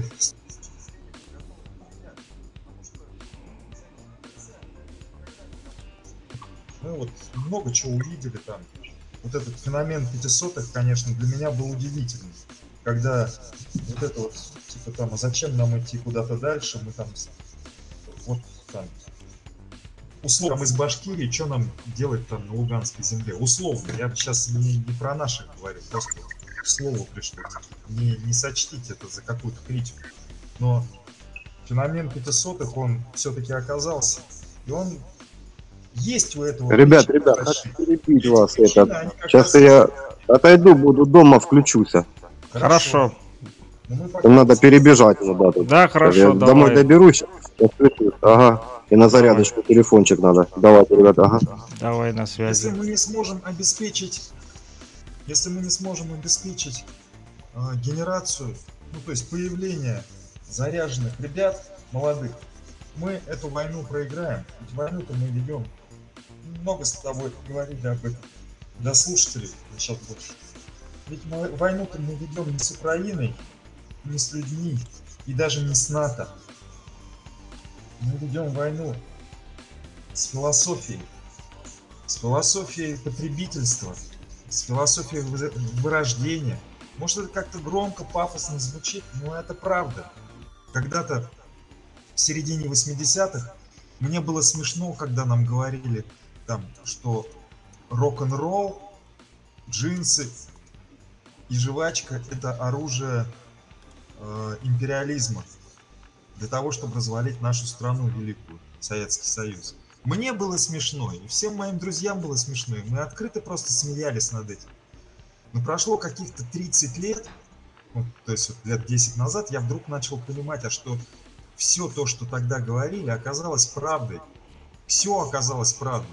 И все эти кока-колы, джинсы, жвачки и рок-н-роллы, ну то есть... навязанные ценности оказались действительно мощнейшим просто оружием против наших ценностей, против справедливости, дружбы, любви, мира, против самореализации человека как основной цели его жизни. Они подменили, а мы на это повелись, они подменили это потреблением, то, что человек счастлив, когда у него все есть. Я так утрирую. Но это же не так. Посмотрите на всех этих бизнесменов и все прочее. Сколько у них есть всего. И это отнюдь несчастливые люди. Я уж не говорю несчастные, но видно, что несчастливые. А счастливому человеку не обязательно потреблять или иметь что-то. Это вот, опять же, материальная сторона вопроса. Комфортная жизнь и счастье вообще никак не коррелируют. То есть, по-русски говоря, никак не связаны между собой. Можно быть очень богатым и очень счастливым. Можно быть очень бедным, даже нищим, и очень счастливым. А можно быть очень богатым и несчастным, и очень нищим, вообще совершенно нищим, и тоже несчастным. То есть, это никак не связано между собой. Связано между собой лишь возможность самореализации человека в определенных рамках, либо ее невозможность. Когда, ну ладно, не буду сейчас о поэзии, там, о сложной поэзии, о сложной прозе, вот, о Мусе Джалиле заходила речь, или там Юли Фудчик, репортаж с петлей на шее. Просто рекомендую всем ознакомиться там. Моабитская тетрадь Мусы Джалиля или репортаж с петлей на шее – это люди, которые были в концлагерях во время Великой Отечественной войны и знали, что они оттуда не выйдут. И что они там написали. И если люди в условиях этих нечеловеческих условий содержания и обречения на стопроцентную смерть, мучительную смерть, создавали такие произведения, то нужно понимать, что даже в этих условиях люди самореализовывались как творческие единицы и создавали ценности, которые, может быть, о них многие сейчас забыли, может быть, кто-то даже не знает, но я не знаю ни одного человека, которого бы не тронуло сердце и не ранило бы душу то, что написано в этих произведениях. А кто-то живет замечательно, счастливо, комфортно, там ездит куда-то в отпуск, там холодильник купит, машинку новую, там детей в какую-нибудь эту коммерческую школу отдаст. И чё? А потом все равно приходит смерть. Ну и что ты? Счастлив? Счастлива ли ты умираешь или нет? Ведь вопрос в том, как мы проживаем жизнь, а не в чем. Вот ты, Саша, живешь в Луганской Народной Республике. Комфортно ли ты живешь? И сейчас тебе короткие будут вопросы с короткими ответами. Комфортно ли ты живешь? Ну вот с довоенным временем в сравнении с до 2014 года. Сейчас да. Ну, если хорошо, сравнивать с 2014, то да, комфортно. Нет, нет, не 2014, до 2014. А, до 14-го? Да. Комфортно, да. Ну, хорошо. Ну... У меня, в принципе, ничего не изменилось вот до 14-го, ну, я имею в виду только что. У меня, если брать, ну, какие-то там особенные, какие-то там, ну, особенности, я не вижу чего-то, знаешь, такого. Саша, вот... я хочу сказать о бытовых вопросах. Да, вот, я вот за бытовые говорю, вот, в принципе, я как бы, ну... Об этом, я тоже об этом, именно о быте. Комфортно ли ты живешь просто вот как просто в мире? Комфортно ли тебе по сравнению с довоенным временем или нет? Ну, сейчас, конечно же, не так комфортно, потому что вот и война идет. Это, Саша, мягко говоря. Я к тебе ездил в гости, я знаю, как ты живешь и сколько там трудностей и лишений есть. Ну, может быть, ты на них уже смотришь так вот достаточно... Ну да, просто для меня это обыденно, да. Ну как бы поэтому я не обращаю внимания. Для кого-то это... Да, я вот просто... извини, пожалуйста, перебью, я вот расскажу, да, историю. Вот, как я уже рассказывал, по поводу той же воды, да, я вот выложил как-то фотографию в ВКонтакте, да, и там яма, в общем, и мы с этой ямы набирали воду, вот, да. Это когда не было воды, вот, совсем когда не было воды, вот, и приходилось там, я не знаю, откуда там была вода в этой яме, то ли там где-то трубы какие-то там где-то прорвало и туда текло, то ли это какие-то подземные источники, в общем, там в середине квартала, вот, я-то в частном секторе живу, а там мы одно время вот там бомбежки были, да, и так с места на место кочевали, там в один район начали бомбить, мы там в другой район вот текали, чтобы там более поспокойней. Тот район начали бомбить, мы в другой район, вот, ну, они вот периодически, я не знаю, с чем это было связано, но вот именно районы прямо обстреливали, знаешь, что один район долбит постоянно, то второй район, вот, и поэтому перекати-поле такое вот было, да, с места на место. Бегали, да, вот, 14-15 год, вот. И в центре там как раз-таки была эта яма, и в этой яме набирали воду, вот. И вот я выложил недавно просто как воспоминание эту фотку, потому как сегодня, слава богу, я в этой яме не набираю уже воду. Сегодня, слава богу, у меня уже она и в кране идет, да, не так часто, как хотелось бы, но тем не менее, по крайней мере, мне не надо идти там с велосипедом, с баклажками, там в колодце стоять в очереди, как это было летом, да, там набирать. То есть я могу сделать запас хотя бы воды, то есть в кране, да. У некоторых там в том же Лисичанске сейчас похуже ситуация. Они вот как мы в 14 там сейчас набирают воду там дождевую. Вот я на радио, да, вещаю, а они слушают меня и передают приветы и говорят, что спасибо вот за хорошую музыку, спасибо за радиоэфиры, нам типа вот приятно, что есть информация, потому как они даже на батарейках радио слушают, там в некоторых районах света у них, допустим, нету, да, и они, тем не менее, слушают на батарейках. Они не говорят, что вот там, типа, вот козлы, вы там пришли, да, как вот там иной раз там рассказывает там украинская пропаганда или вообще там вот типа, что русские натворили бед, то есть лисичанцы довольно адекватно относятся к этому, они все понимают, что это такие вот бытовые сложности, вот, которые принесла война, и тем не менее они говорят, вот, типа, спасибо, что дождь пошел, вот, слава богу, что поливает дождь, а вот пятница-четверг очень сильно поливал дождь, прям вообще заливало, ну, конкретно. А люди мне с утра, вот обычно с 9 до 11 я сижу в эфире, да, вот в прямом там привет и поздравления, там музыку они заказывают, вот, и они пишут, типа, поставь такую-то песню, мы вот тут в передышках пока бегаем, типа, ведра таскаем, дождевую воду собираем, спасибо, что сегодня, типа, ливень, вот, они рады тому, что идет дождевая вода. И мы дождевую воду собирали, было одно время, мы цедили даже... прекрасно. Да, собирали дождевую, и было такое, что там в ней заводились опарыши, да, мы потом через сито даже процеживали эту воду, и когда вот мы один раз рассказывали эту историю, одна вот девчонка не поверила, вот, она выезжала, да, с Кировска, ну, вот, бывает, что люди не все способны выдержать, это страх, это не там некоторые говорят, вот, типа, сбежал, это не сбежал, это страх, у некоторых страх присутствует сильней, вот, кто-то может с ним справиться, кто-то не может, поэтому тут это дело индивидуальное, я никого судить за это не пытаюсь никогда и не берусь, вот, и когда она вернулась, она говорит, да, ну что вы, типа, в автобус едем, говорит, что вы, типа, рассказываете так, типа, такую сказку, что, типа, вы там цедили воду, вот, а все такие раз на нее повернулись, ну, и те, кто, ну, остальные, как бы, ну, понял, в теме, то есть другие жители тоже так делали, как мы, они говорят, типа, ну, ты, наверное, недавно приехала, она, типа, ну, да, я выезжала, она говорит, ну, вот, поэтому, типа, ты и не в курсе, ну, и, то есть, остальные люди в маршрутке нас поддержали, потому что они тоже сталкивались с такой проблемой,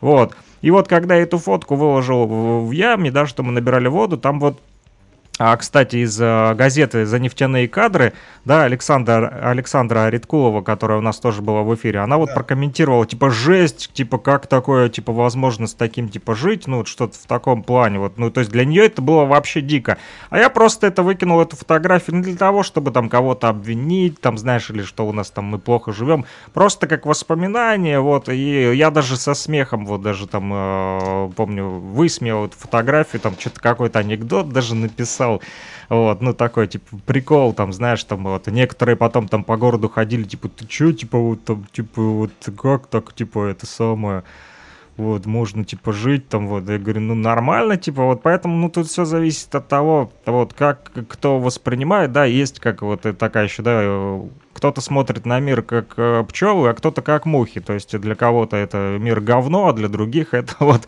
ну, не то что мед, но, то есть, понимаешь, да, все зависит от того, как да. мы мыслим только, и живем. Саш, только я закончу там тоже мысль. Это очень здорово, то, что ты прокомментировал именно картинками, да? У вас же тоже не было вот и воды одно время, ты рассказывал, в республике, ну, даже у нас если... не было отопления, да. Отопление, да. Да. И даже войны Урале, не было, но все равно. Минус 30 это вообще норма совершенно. Ну, вот так было. Ну и как минус 30 без отопления? Вот как жить без отопления в минус 30? Ну как-то ну, жили вот. Газовая, да, газовая плита и шубы все время в шубе. Ну, когда я в Германии в 2011 году пожил, у них там без всякой войны и без всяких вот 90-х годов, они всегда так живут. Я не хочу там в Европе жить, нет уж. Я как-нибудь у нас в России, мне здесь все нравится. Вот.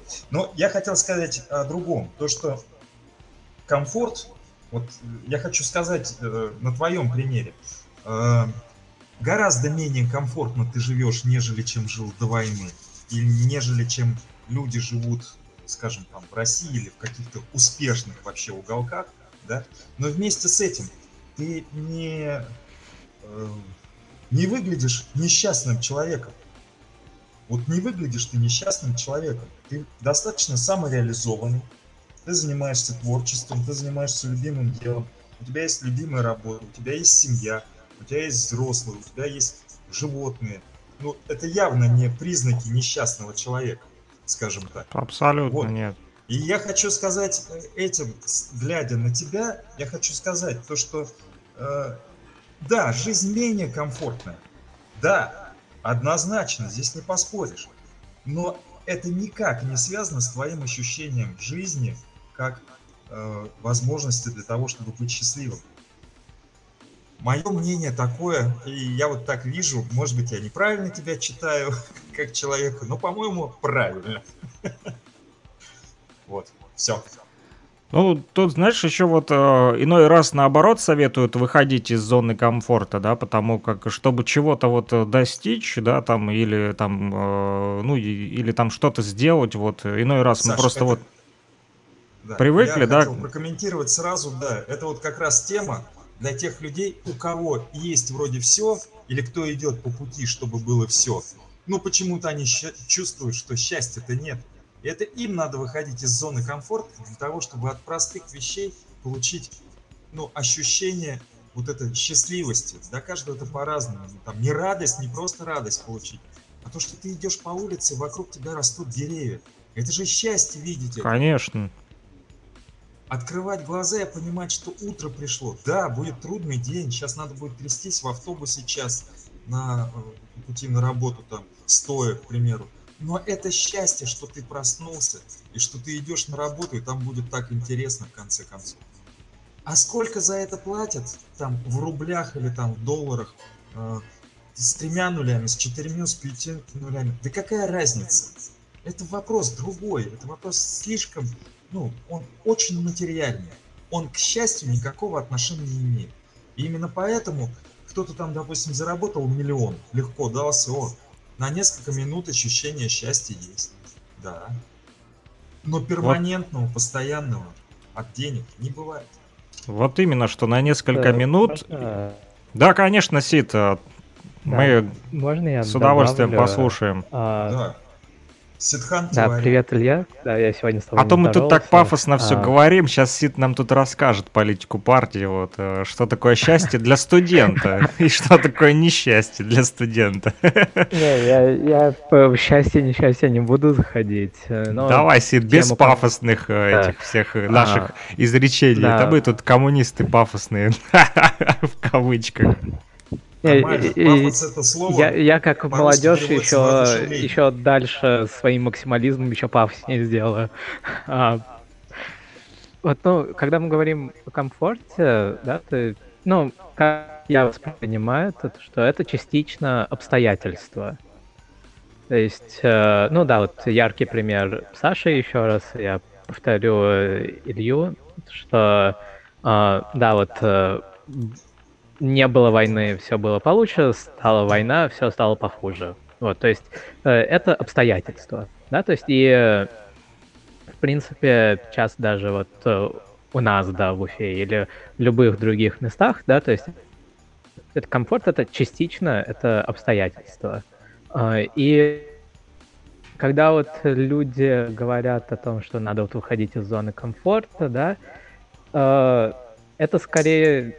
история про то, чтобы перестать зависеть от своих обстоятельств, да, то есть они живут у себя там в комфорте, с машинами, там, с кондиционерами, но посади их в лес, да, они просто дезориентированы, они не знают, что делать, и как раз таки, уходя из этой среды, меняя свои обстоятельства, они учатся как раз не зависеть от них. То есть, и как раз таки вот ну, то есть в любой ситуации, да, он есть, всегда с самого рождения это с выбора действий наших.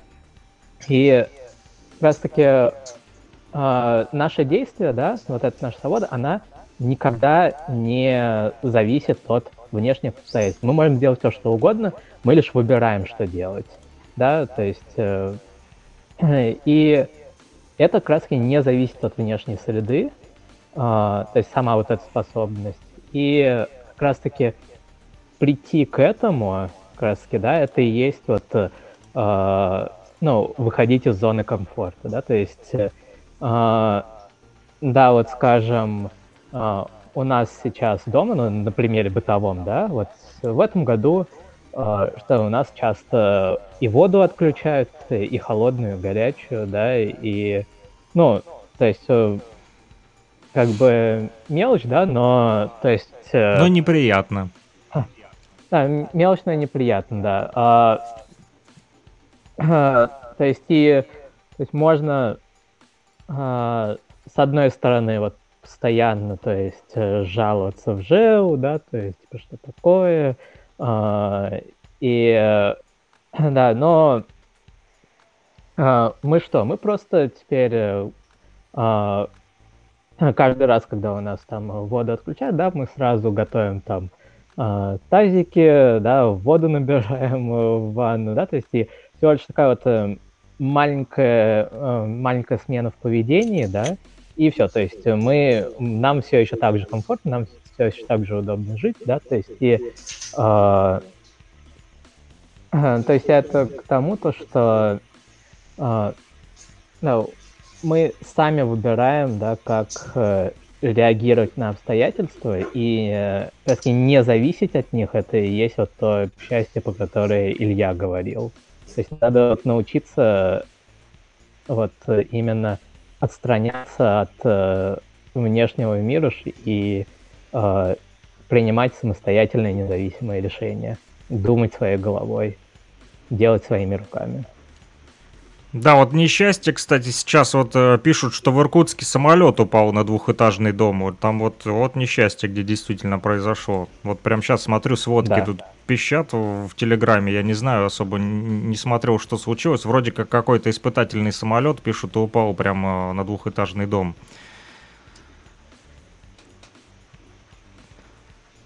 А по поводу счастья, несчастья, не было бы счастья, да несчастье помогло, не зря ж такая есть поговорка, да, тоже вот.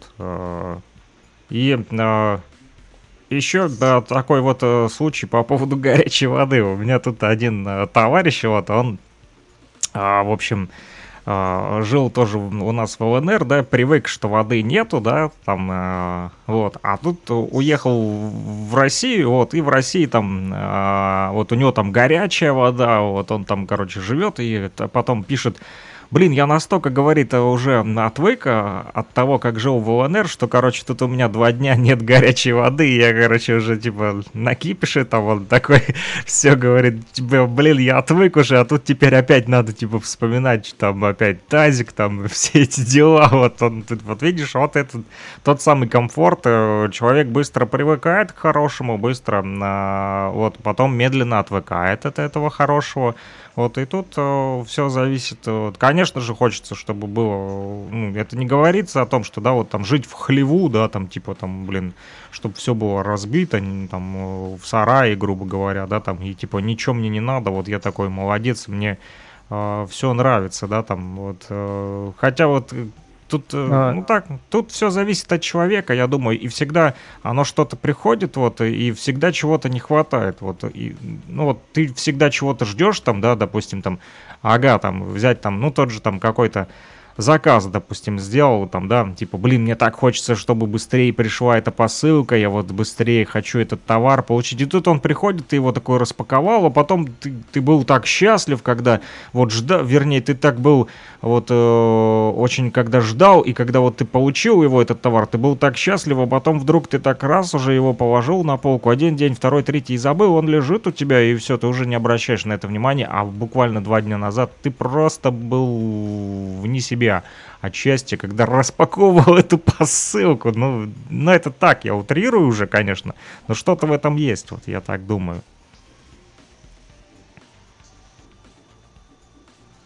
Ну, да, вот об этом мы и говорим, что самая главная задача человека — выучить свои уроки здесь и при этом быть счастливым, то есть обрести это состояние.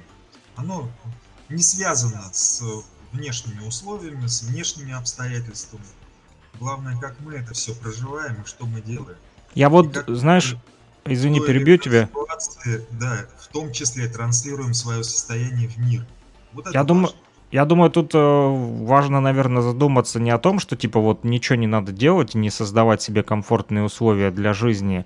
Нет, конечно же, нужно их создавать. Вот. Я думаю, наверное, тут важно понимать, что у всех... Ставить во главу угла. Да, у всех людей, даже у тех, которые, как нам кажется, вот мы на них смотрим, и кажется, вот у них 100% все есть, и они вот по-любому, типа, вот они офигенно живут, а я вот в говне живу, мне хреново, по-любому мне хуже, чем им. Вот. Но мы же не знаем, какие у них там в голове запросы, вопросы, и как они смотрят на эту жизнь. А возможно, они думают наоборот. Вот типа он там сидит себе, блин, и ему там не надо думать о том, как заработать очередной миллион, а мне вот надо там сегодня еще... Абсолютно, вот ровно так и происходит. Сколько я знаю знакомых, да, вот мне 50 лет, мы встречаемся там, с кем не виделись лет 30, скажем, или 20.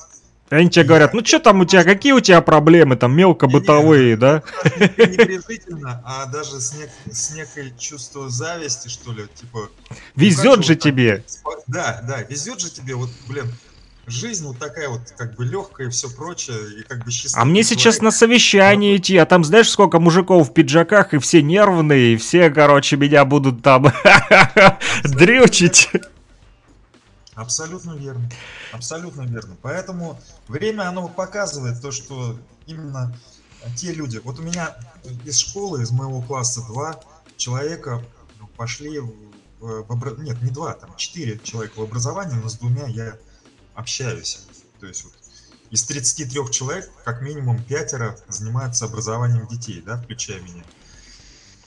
Это удивительно. То есть люди всю жизнь, вот они как закончили там... школу, пошли в учебное заведение, там получили свою корочку, и они все время работают в образовании.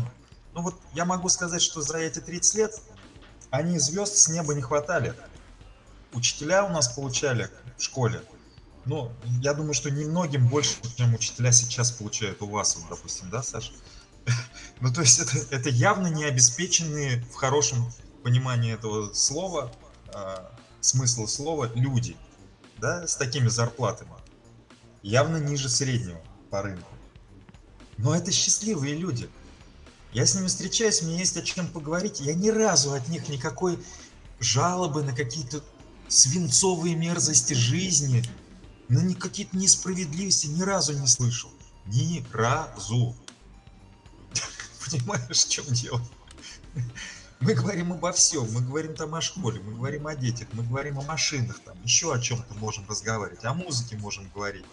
Я ни разу не слышал, чтобы они сказали, у меня прорвало кран, там все потекло, как теперь жить, не знаю, там денег нету, все плохо, жена ушла. Интуитивно догадываюсь то, что все это происходит у них в жизни, ну что-то подобное. Но... никогда это из них не выходит, не то, что они там скрывают что-то, понимаешь? А просто люди живут в другом измерении. Вот в чем дело. Вот так вот.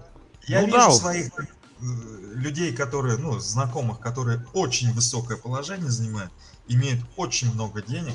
Я вижу, какими глазами они смотрят на то, как я рассказываю там про музей, про то, что будем делать там передвижку проектом, во вторник поедем... колледж, будем показывать фильм про Мустая Карима, да? Вот так вот, кинофильм. У всех потому свои просто проблемы, интересно. Да. Да. И они, я вижу в их глазах, я читаю вопрос, как ты можешь этим заниматься? Это так прикольно, это так круто, но как ты можешь этим заниматься? Ведь столько еще проблем есть, которые надо решать, а ты такой, типа, свободный и счастливый без всего этого. Вот, ну вот так вот. Типа тебе ничего не надо по жизни, да? Ну, как бы, да, это вот с элементом, ну, некой такой зависти. Белой зависти. Это они так думают, вот так, да, говорят. Типа, вот. Ну, на самом деле, и с другой стороны, я понимаю, что, ну, что мне надо? Хлеб нужен, там, одежда нужна, кошкам корм нужен. Ну и, а что еще нужно-то? Ну что? Тут еще вопрос... Квартира. Вопрос там в потреблении, да, но вот не... телевизор, да. Я вот всегда думаю, нельзя же быть просто потребителем, нужно же, так нельзя вот только дело, брать, что... вот только брать, да, брать. А с 80-х годов нам просто вот подменили, и мы, самое главное, купились на это. Я ведь с себя ответственность тоже не снимаю. Мы же позволили себя обмануть, и достаточно комфортно лет 30 в этом обмане пребывали, что можно заменить счастье, вот, приобретение, то есть собственное ощущение. Там радость можно заменить. Радость можно заменить походом на КВН или Comedy Club, или на 95-й квартал. Вот туда приходишь, там тоже смеешься, понимаешь? Отвлечение, так сказать. Да, но ведь это не тот самый смех, который испытывают дети, который есть у детей, когда они видят что-то красивое, замечательное, когда они искренне радуются. Это подмена. Мы ходили на эти КВНы и 95-е кварталы, потому что мы тоже хотели быть счастливыми. Я говорю «мы», это не значит то, что я ходил, но это вот общество. Я понимаю просто. Мы хотели быть счастливыми, поэтому ходили туда, чтобы посмеяться, чтобы вот это детское ощущение счастья, именно смех, улыбку, радость, получить. Но поскольку мы ходили там на 95-е кварталы, КВНы и комеди-клабы, мы там смеялись над пятой точкой тела, да? Ну, то есть вот эти все туалетные шутки, пошлые, совершенно неинтересные. Вот эксперименты ради, я слушателям говорю, попробуйте сейчас включить какой-нибудь Comedy Club, какой-нибудь канал, и посмотреть, над чем вы смеялись 5 лет тому назад. Это вообще смешно или нет? Вы очень многое узнаете о себе, о своей реакции, когда будете на это смотреть. Это я вам точно говорю. У большинства это вызывает лишь какое-то чувство, блин, как я мог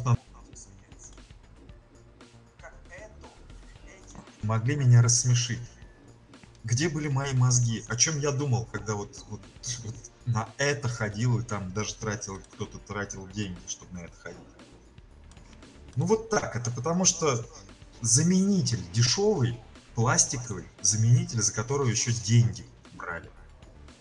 Вот посмеяться, понимаешь? Не порадоваться, не поулыбаться тому, что по небу птицы летят, а поулыбаться от того, что кто-то пошутил туалетной шуточкой или там на рояле шестой точкой своего тела сыграл. Понимаешь? Я понимаю, и даже могу от себя сказать, что я вот, допустим, не понимаю те, как я уже несколько раз тебе говорил, эти утренние эфиры на радиостанциях, где просто откровенно какую-то чушь сливают, и вот как мне говорят, ну нужно же утром отдыхать, не загружать людей, ну что ты будешь им там рассказывать, там вот типа там нагружать их очередным, они хотят просто утром ненапряжно проехаться домой, ну может кто-то и хочет ненапряжно проехаться домой, вот, ой, домой, на работу, да, там утром собираются, а ты там будешь их типа загружать, вот, но я когда слушаю это, я себя тогда ловлю на мысли, а зачем вообще нужно это? Чтобы не загружать себя, можно просто проехать спокойно, не включать даже это. Когда мне просто какой-то порожняк там гонят, да, там, извините за выражение, там, или что-то там рассказывают, а ты не понимаешь даже о чем это просто какой-то разговор идет, то есть он в себе ничего не несет, никаких смыслов, вот.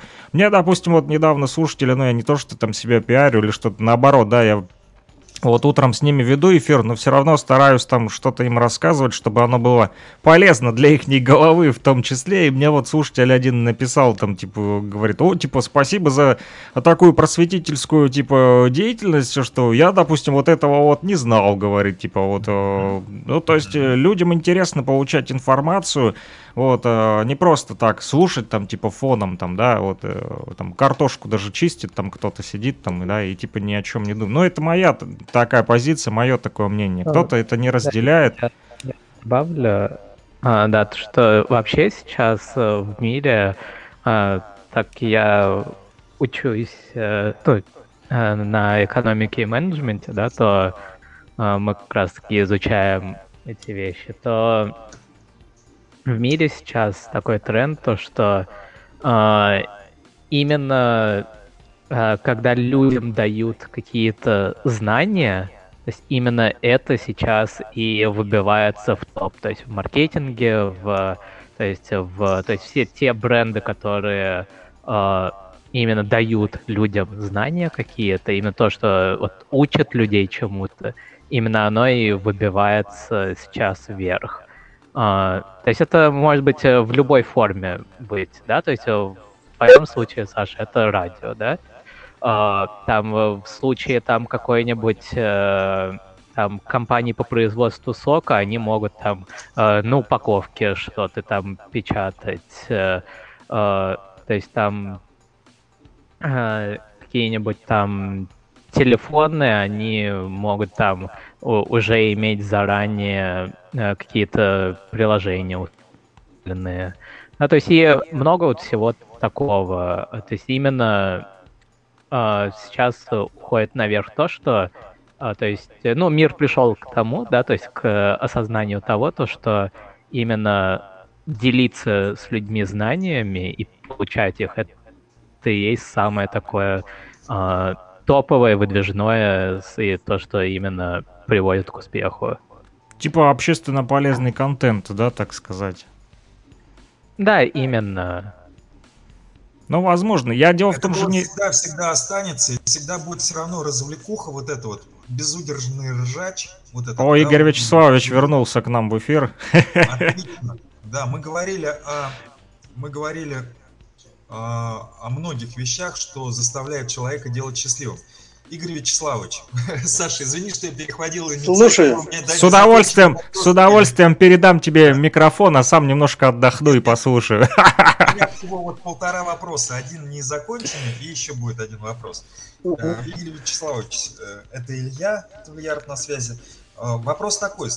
Вот на чем у нас оборвалась с вами беседа. Как заинтересовать студентов с тем, чтобы они сами... Ну, то есть, как создать такие условия, как сделать так, чтобы ребята сами интересовались нашей поэзией, нашей прозой, да, советской. Ну, я считаю, что советская – это более глубокая, нежели чем современная российская. И, может быть, я не так много читаю, и не такой я знаток литературы. Ну, это честно, это действительно так. Но когда открываю современную книжку, закрываю. Вот... Не потому, что я такой вот, весь такой пропитан советской культурой, а просто чувствую, что это отстой. Извиняюсь за выражение. Вот и все. Да, ну... Как сделать, чтобы, да, ребята сами это находили? Не с подачи, может быть, нас, взрослых, потому что вы сами знаете, что в таком переходном возрасте, пока психика не сформирована, пока человек не стал человеком, пока ему 40 лет не исполнилось, в конце концов, он не любит, когда ему что-то там подсказывают, в основной массе. Как сделать так, чтобы ребята сами искали и сами находили? Вот вы начали говорить и про библиотеки, и про... Ненавязчиво, да, так сказать ты хотел? Да, ненавязчиво. Вот как нам это все сделать на своем месте?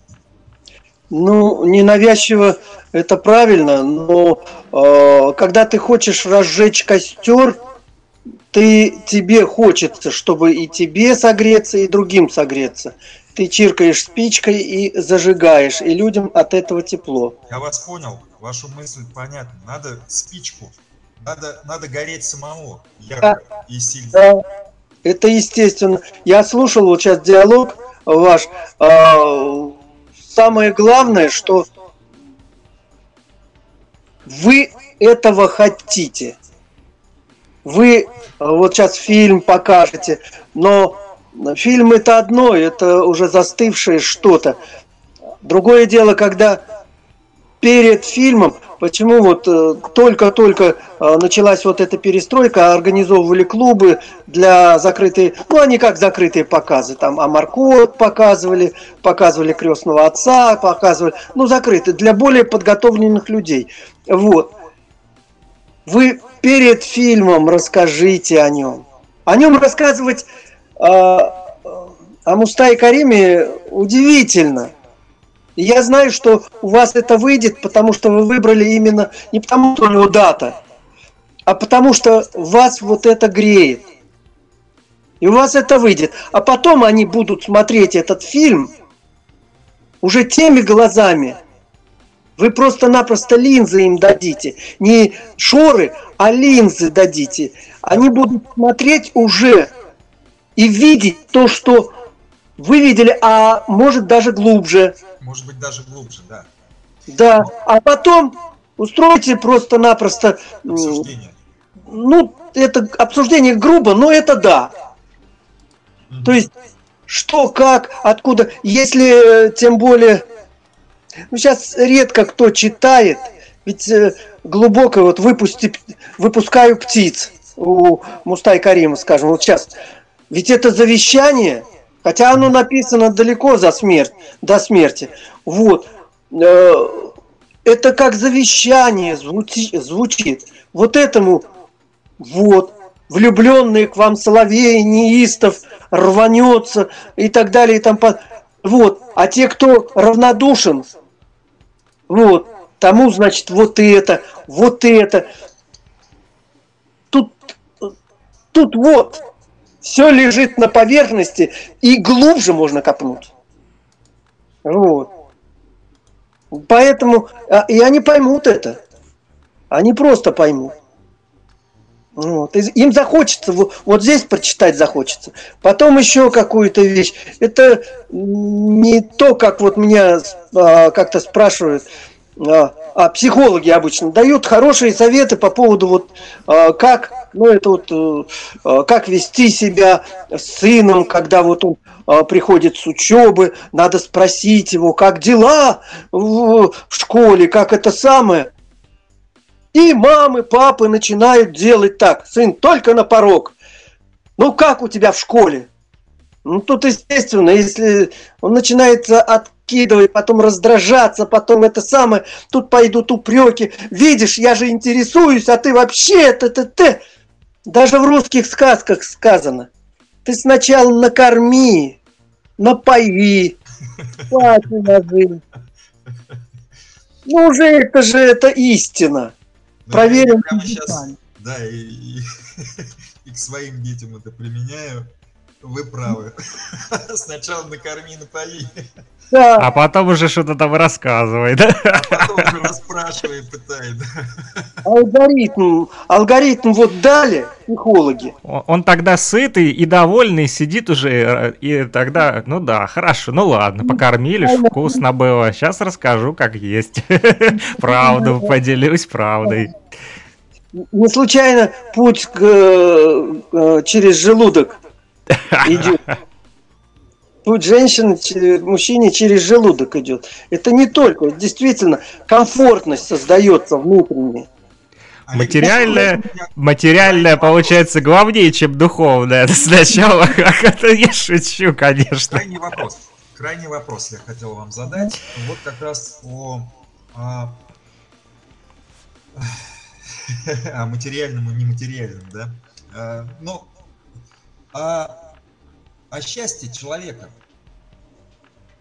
Я помню, точнее, я совершенно недавно вспомнил, что у нас было написано во многих программах, многих политических организациях в Советском Союзе.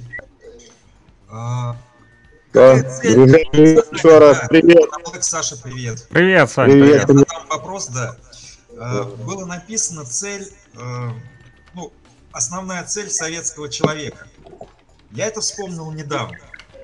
И хотел бы процитировать то, что основная цель развития советского человека – это максимально реализовать его способности и таланты, позволить реализовать способности и таланты на пользу общества.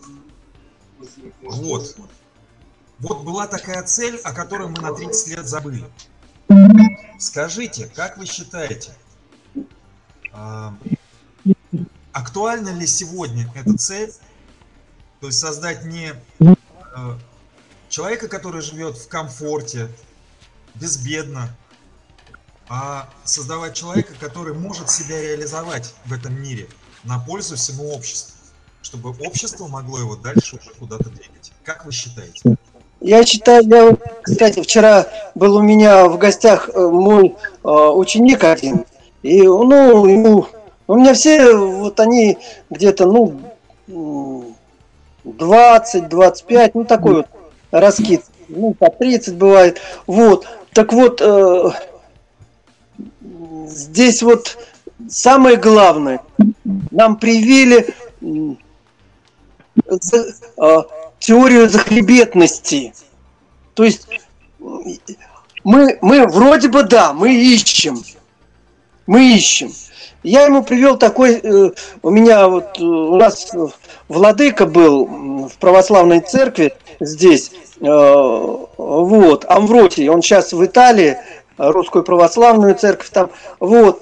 И вот, вы понимаете, я этому ученику сказал, вот ты понимаешь, есть Всевышний, можешь верить, можешь не верить, это твои дела, в хорошее надо верить. Если тебя коробит, это хорошее, вот. Но ты видел его лик, ты видел его руки, ты видел? Нет. Поэтому Всевышний выбирает человека по его способностям. Он только родился по его способностям. И если этот человек захребетник, он ему не помогает. Ему приходится искать, сетовать на то, что он себя не может найти. Дайте мне денег, я открою бутик, и я сделаю грибану, там, все такое. Ну, сейчас большинство так думает. Вот. Так я ему говорю, если ты вот на это посадишь, тебе никто не будет помогать. Но если ты сам... Вот как у меня есть один тоже ученик, он пришел с армии, пошел на завод. На заводе там соревнования, он идет на соревнования. Случилось так, что ему предложили контракт, на контракт в военкомате. Он подписал, он советовался со мной, он подписал, стал контрактником, работает, на сборы ездит. Вот сейчас тоже приехал обратно. Вот. И тут же, он же поступил в Ебургский этот самый институт культуры, на актерское отделение. И он еще учится там. То есть, вот, этот человек, ну, ни минуту покоя, что ли. Я уважаю. И он не скулит. Он этим самым ищет себя. Мне захотелось, чтобы моя семья жила нормально. Я бы мог спокойно в театре служить, там все, это отлично, все. Но... Я единственное, что понял, что мужик должен зарабатывать деньги для того, чтобы моя семья была сытая. Я поменял профессию, ушел в органы. Но там тоже можно работать и все получать. Вот. Я закончил академию. Вот. После академии пошла карьера. Участвовал и в конкурсах, и встречах, и кроме своей работы. Ну вот, это вот жизнь. И мне помогают. Вот какие-то вот силы небесные. Вот. А если бы я сидел, я бы скулил, честно говорю. Потому что, ну ищи ты себя. Ну, для того, чтобы, скажем, стул передвинуть, ты же прикладываешь какое-то усилие, и это должно быть. Сейчас да, я бесплатно занимаюсь концерты, тоже бесплатные. Хотя мне вот по пушкинской карте предложили, я один раз по пушкинской карте выступил. Но это нормальное состояние, ну так вот. Вот. Тогда только по Пушкинской заплатили. Ну, что, ну, ради бога. Но это не главное. Главное, мне приятно. Когда полный зал за народу, когда после концерта ко мне подходит, говорит, а можно вам руку пожать? За то, что вот Мустая Карима был конкурс, я там в жюри сидел. Я читал 2 стихотворения Мустая Карима, Расула Гамзатова. Вот. Можно вам руку пожать? Вот это вот через руку, через, ну я не знаю, что. Вот. Но мои дети, естественно, не пошли по моим путям. Хотя младший там, он лауреат, он закончил консерваторию, лауреат международных конкурсов на кларнете, там, это все это самое. Я когда увидел, что он перешел в другую ипостась, он мне просто сказал: хорошо, пап, он в Москве живет, ты мне скажи, ты меня устроишь к Спивакову? В смысле? Ну вот там деньги получают. Ты думаешь, мне не жалко бросить было? Уйти от этого. Тем более, ну, мастер. Ну вот. Ну, он и здесь тоже добился своего успеха, там, в Москве. В Москве же надо первые хотя бы 10, 12, 15 лет ломосать так же, как и приезжие из ближнего зарубежья. Ладно, Москва действительно не верит слезам в этом плане. Ты докажи! Я люблю Москву за то, что за безразличие ее. Они не мешают.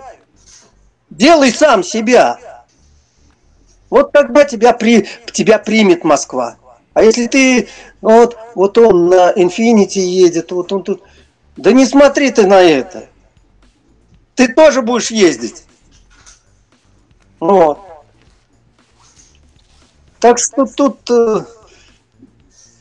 Ну, это не главное, финансы, но без них тоже. Это, ну, машина тоже, вот она стоит, но ее если не смазать, она будет так и стоять. Потому что если она дернется, все, она, все шестеренки сломаются. Поэтому тоже немаловажный факт. Но не это главное, да. Можно на 5 километров и подсолнечным маслом, как говорится, смазать. Потом развалится. Ну, так что... Я не знаю, ответил, да? Ну, в целом, да. Я, наверное, я смотрю на все через призму своего возраста. То есть мне уже 50, скажем так, да? И я, да, какое-то время тому назад пересмотрел многие свои позиции. Поэтому, если бы мне пришлось жить еще раз, я бы вообще не задумывался. Вообще не задумывался бы о комфорте или некомфорте. А жил бы только так, чтобы радоваться каждый день. Не от того, что там пошел, выпил и радуешься целый день. А радуется от того, что жизнь идет вокруг, она такая прекрасная. Это само собой. Ну или ты вот приходишь домой, да? Ага. Вот. Ну, у тебя носки здесь, это здесь, то здесь. Ну... Не-не-не, давайте не путать. У меня носки там, где должно быть. Один в одной комнате, второй в другой. И очень приятно, очень интересное приключение их найти утром. У меня здесь все четко, да. Я себя приучил к некоторым вещам. Да, приучил себя. Комфорт, Илья. Но вот комфорт сам создаешь. От твоего настроения создается комфорт. Если это... речь. То есть вот комфорт, допустим, жил я в одной стране, там, в одних условиях, сейчас живу в своей стране, в других условиях, вообще в других. Езжу на работу 1,5 часа в одну сторону, в обратную сторону, на общественном транспорте. Да не напрягает это меня вообще никак. Хоть мне там Инфинити, хоть автобус не фас, разницы нет никакой. Я еду в автобусе, я успеваю увидеть то, что город меняется, люди идут, а деревья, оказывается, вот только-только начали облетать листья. Так красиво. Вот, я что хочу сказать. А Инфинити, да, очень удобно, все прекрасно, все отлично. Я тоже люблю на комфортной машине проехаться, особенно не за рулем, потому что за рулем я уже лет 20 не езжу. Потому что так здорово, быстро раз доехал, тоже есть свой кайф. Я хочу сказать, что... Мне вообще, вот в принципе, без разницы. Вот это. Нет, я понимаю, о чем. Да. Главное, душевный, когда будет душевный комфорт, тогда у тебя будет и настроение, и все остальное. Ну, просто так. Игорь Вячеславович, я бы, наверное, я говорю, если доведется вторую жизнь, следующую жизнь жить, я, наверное, вот хотел бы именно так с самого детства, из самой юности так представлять все. Потому что в деньгах и в комфорте ничего плохого нет. Я не отрицаю это.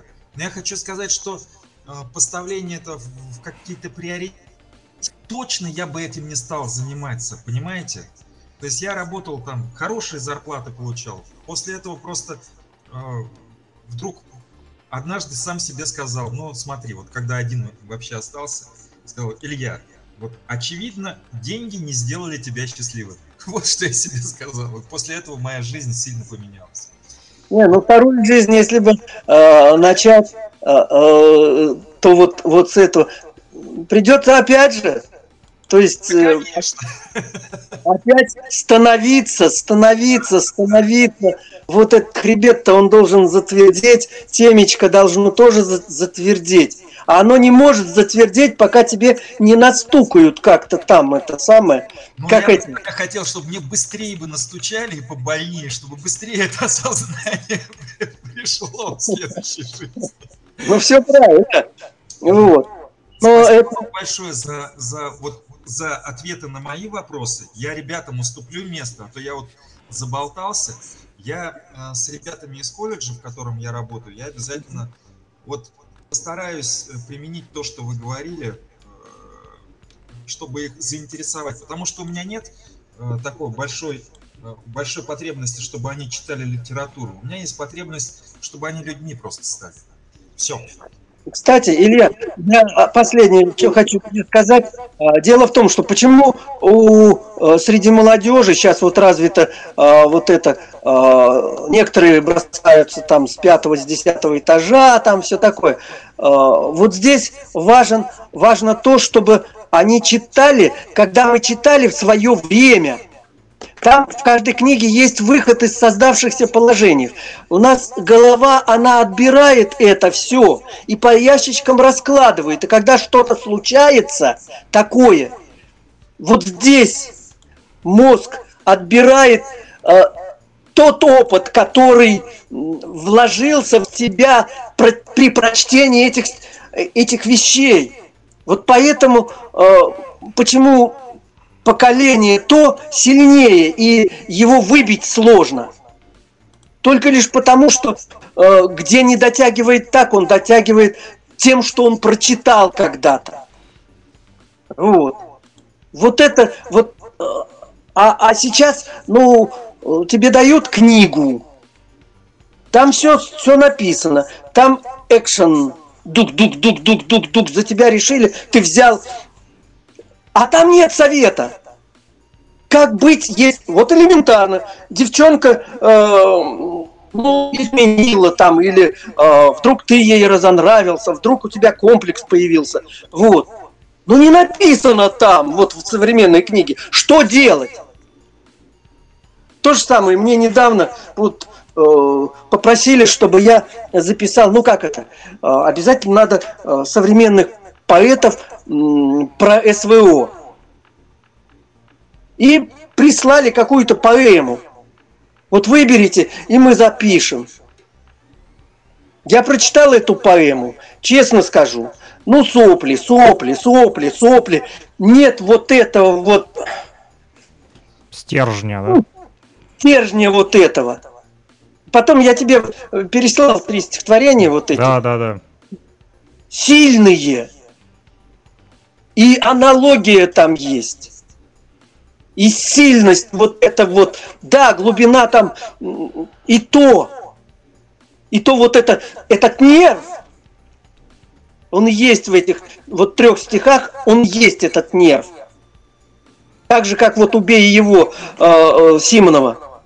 Там разложено. Там не натыкивают. Там разложено. Ты... Если дорог тебе твой дом, это. Если мать тебе дорога. Если ты отца не забыл. Если та тебе дорога, с кем ты вместе вдвоем ходил. И потом идет, пусть фашиста убил твой брат, пусть фашиста убил твой, это брат и сосед твои мстят, а тебе оправдание. И пошло. И тогда он вдруг говорит... Так убей же его, чтоб он, а не ты, на земле лежал. Жесткие слова. Но когда здесь от этого стихотворения шарахаются. Здесь, ну, приучили за эти 30 лет, вот, ну, должно быть. Ну, мы в эфире ставили еще год назад или полтора года назад. Хотят помягче, чтобы было, да, так сказать, чтобы стелили мягкую соломку, а не колючую. Не очень удобно слушать такое. Четырехслойные, чтобы сразу растворялось. Вот. Ну, нельзя, когда вот такое огромное идет, нельзя быть мягким до такой степени. Вот.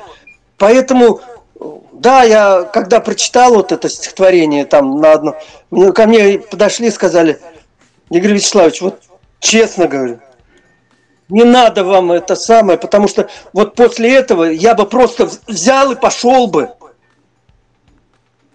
Я бы пошел бы, потому что там меня испугало, и в то же время, ну, какая-то вот внутренняя гордость, то, что я смог донести, блин, несмотря ни на что. Чисто мужское видение. Вот. Поэтому это... я все говорю, а это самое... Не, нормально. Может, не... У нас живое общение, и это хорошо.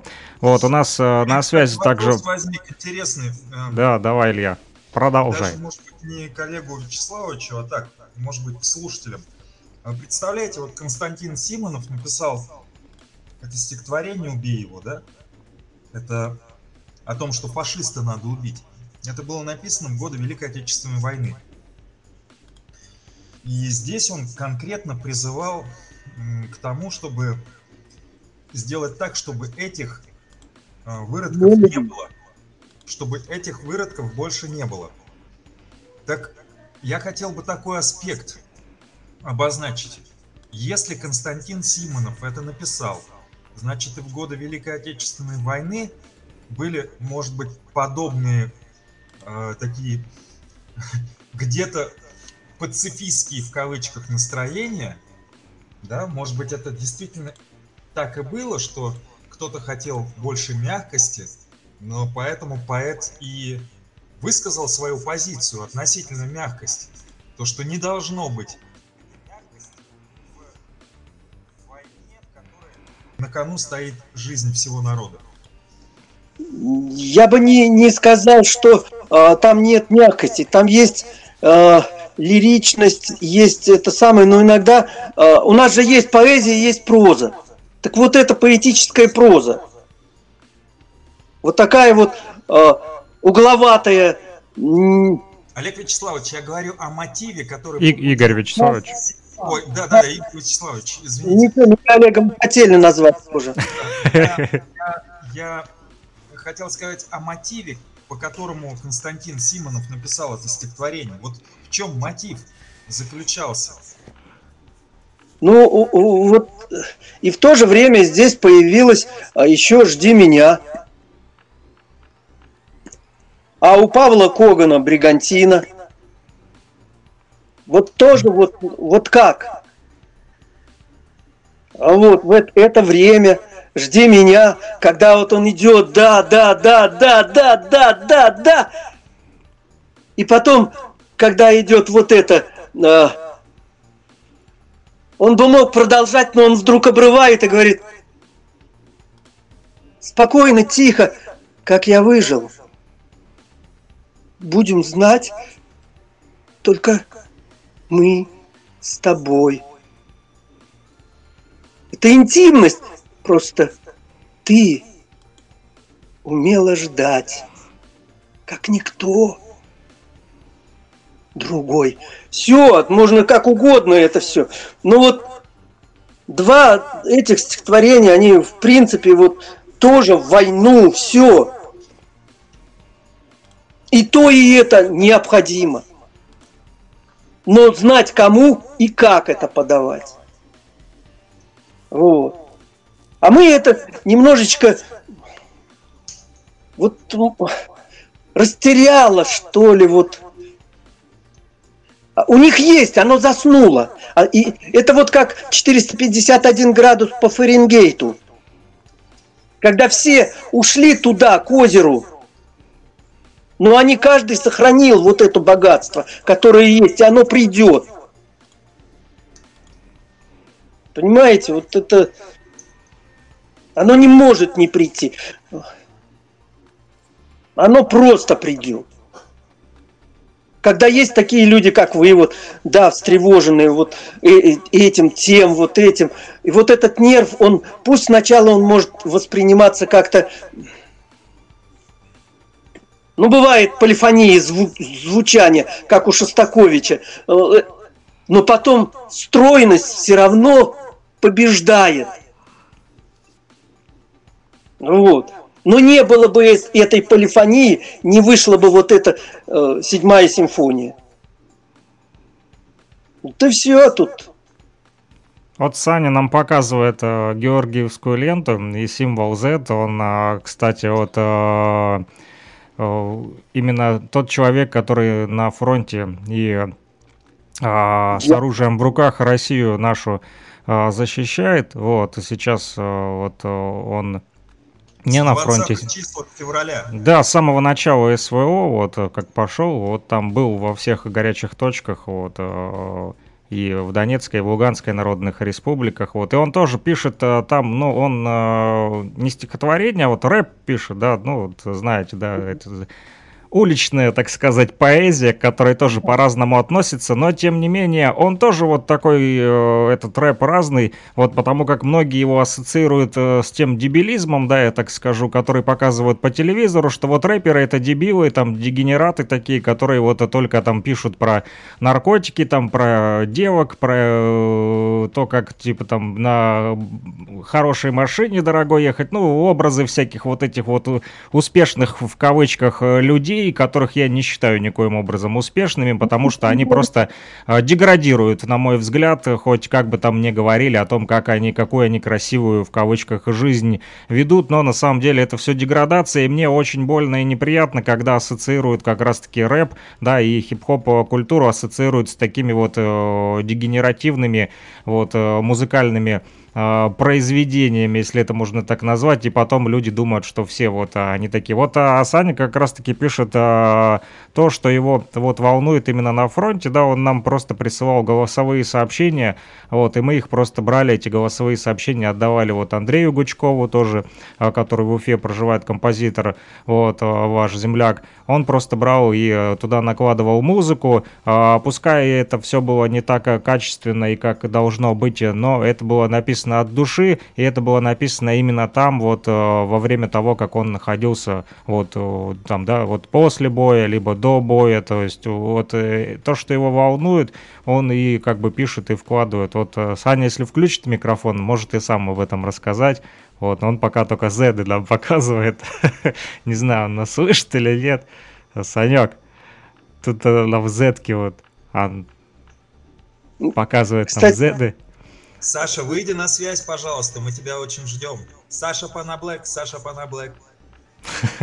Он, кстати, тоже Саша Пономарев, как и я. Вот. Я рассказывал, не помню, вам или нет, эту историю. Вот он появился. Ха-ха, привет.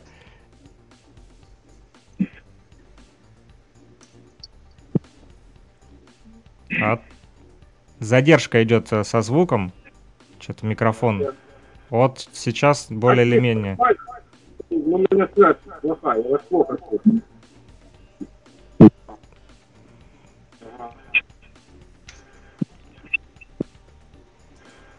Ну, хорошо.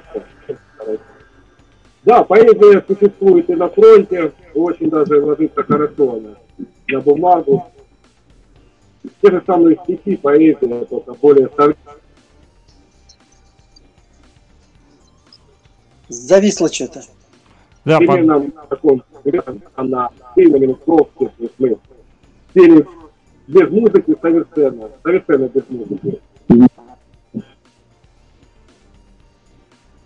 Надо, Саша, посоветовать выключить изображение, чтобы интернет был... Да, да, Сань, попробуй видео выключить, один звук оставить, может так лучше будет. Попробуй видео выключить и один звук оставить, да, тогда интернет будет не так тянуть.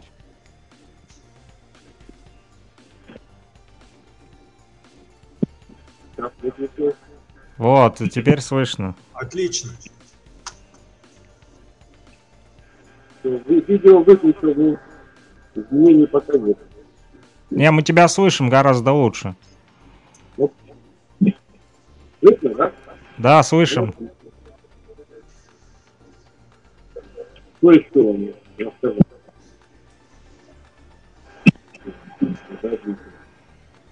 Ну да, изображение, оно притормаживает немного.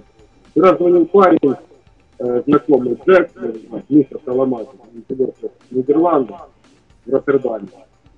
Смешает наши песни, там, люди... Ну, те, кто знает русский язык, именно русский, там, украинский, там, понимают. Но не понимают они совершенно, о чем им говорили. Потому что у них там другой менталитет установился, семья поменялась. Ну, всячески продвигали. Вы спрашиваете, я вам отвечу. Слышно меня? Да, слышно.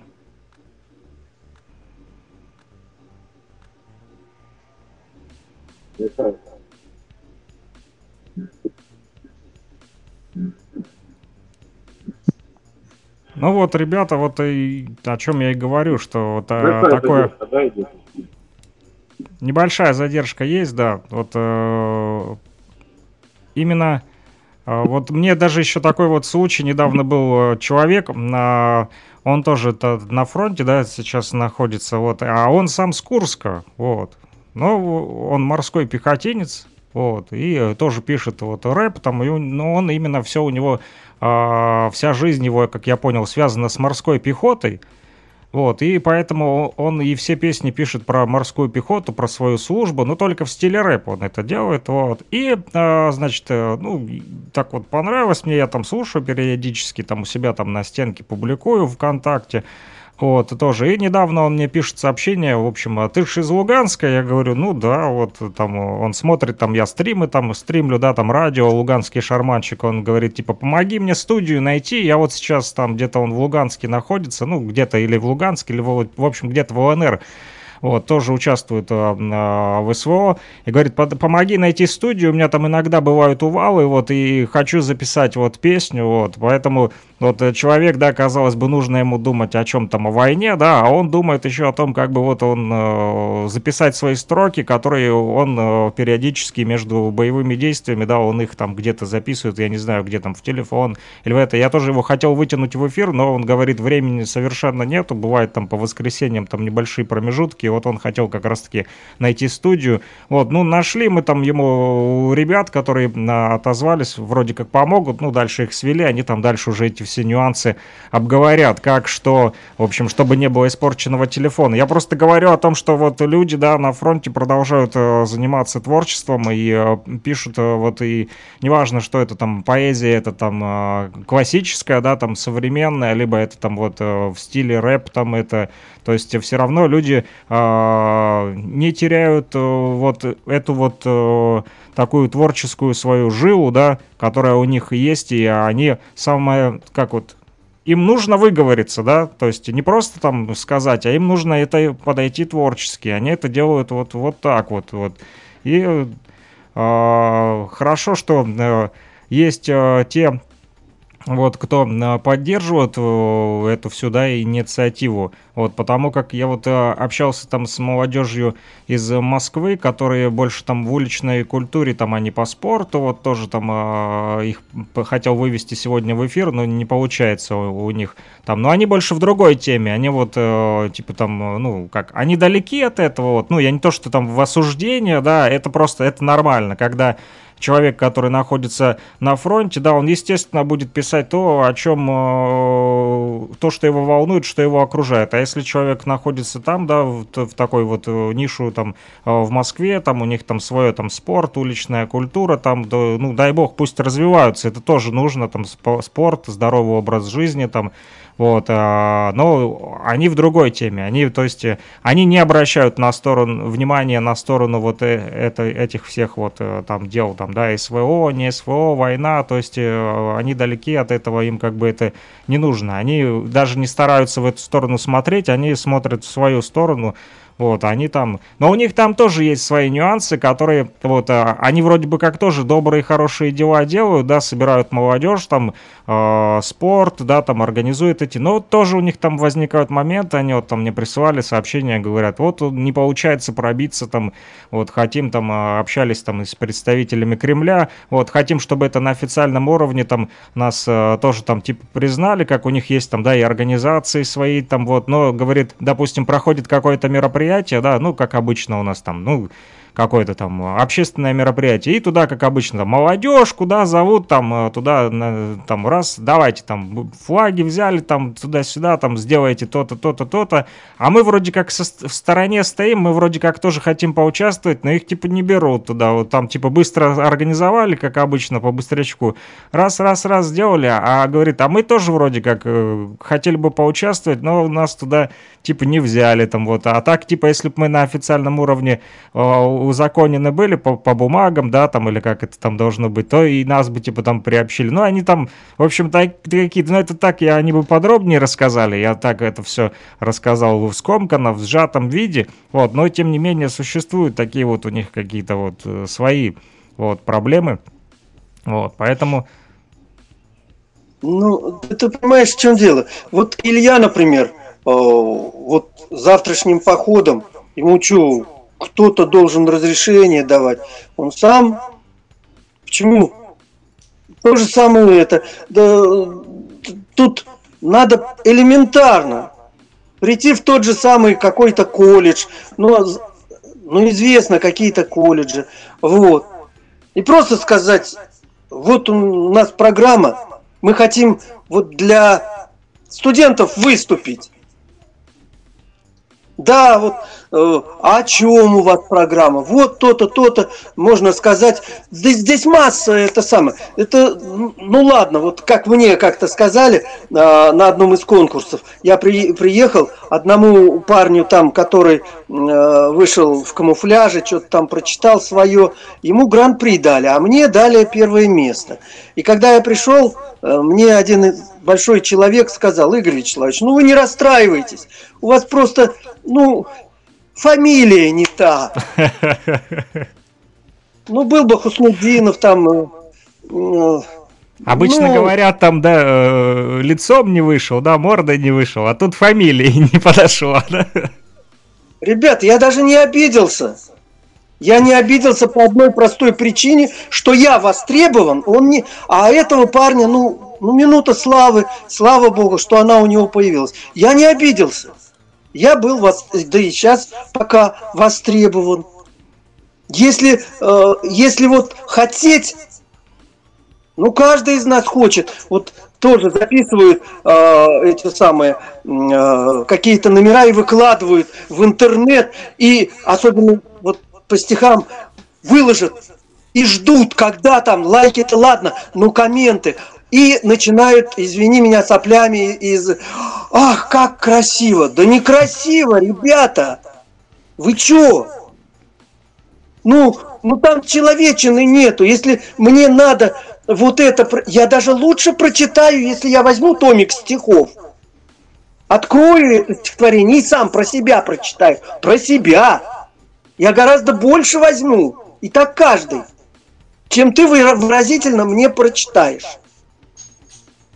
Вот. Это сложно. Вот. А когда это идет от сердца, да просто, когда от сердца, ну просто-напросто люди будут слушать. Надо прийти свою головешку, так, как говорится, не то, что тебя не просят кланяться, но прийти и предложить себя. Ну если ты хочешь выступать. Если ты хочешь нести, а не просто популярность эту. Вот тебя вот здесь вот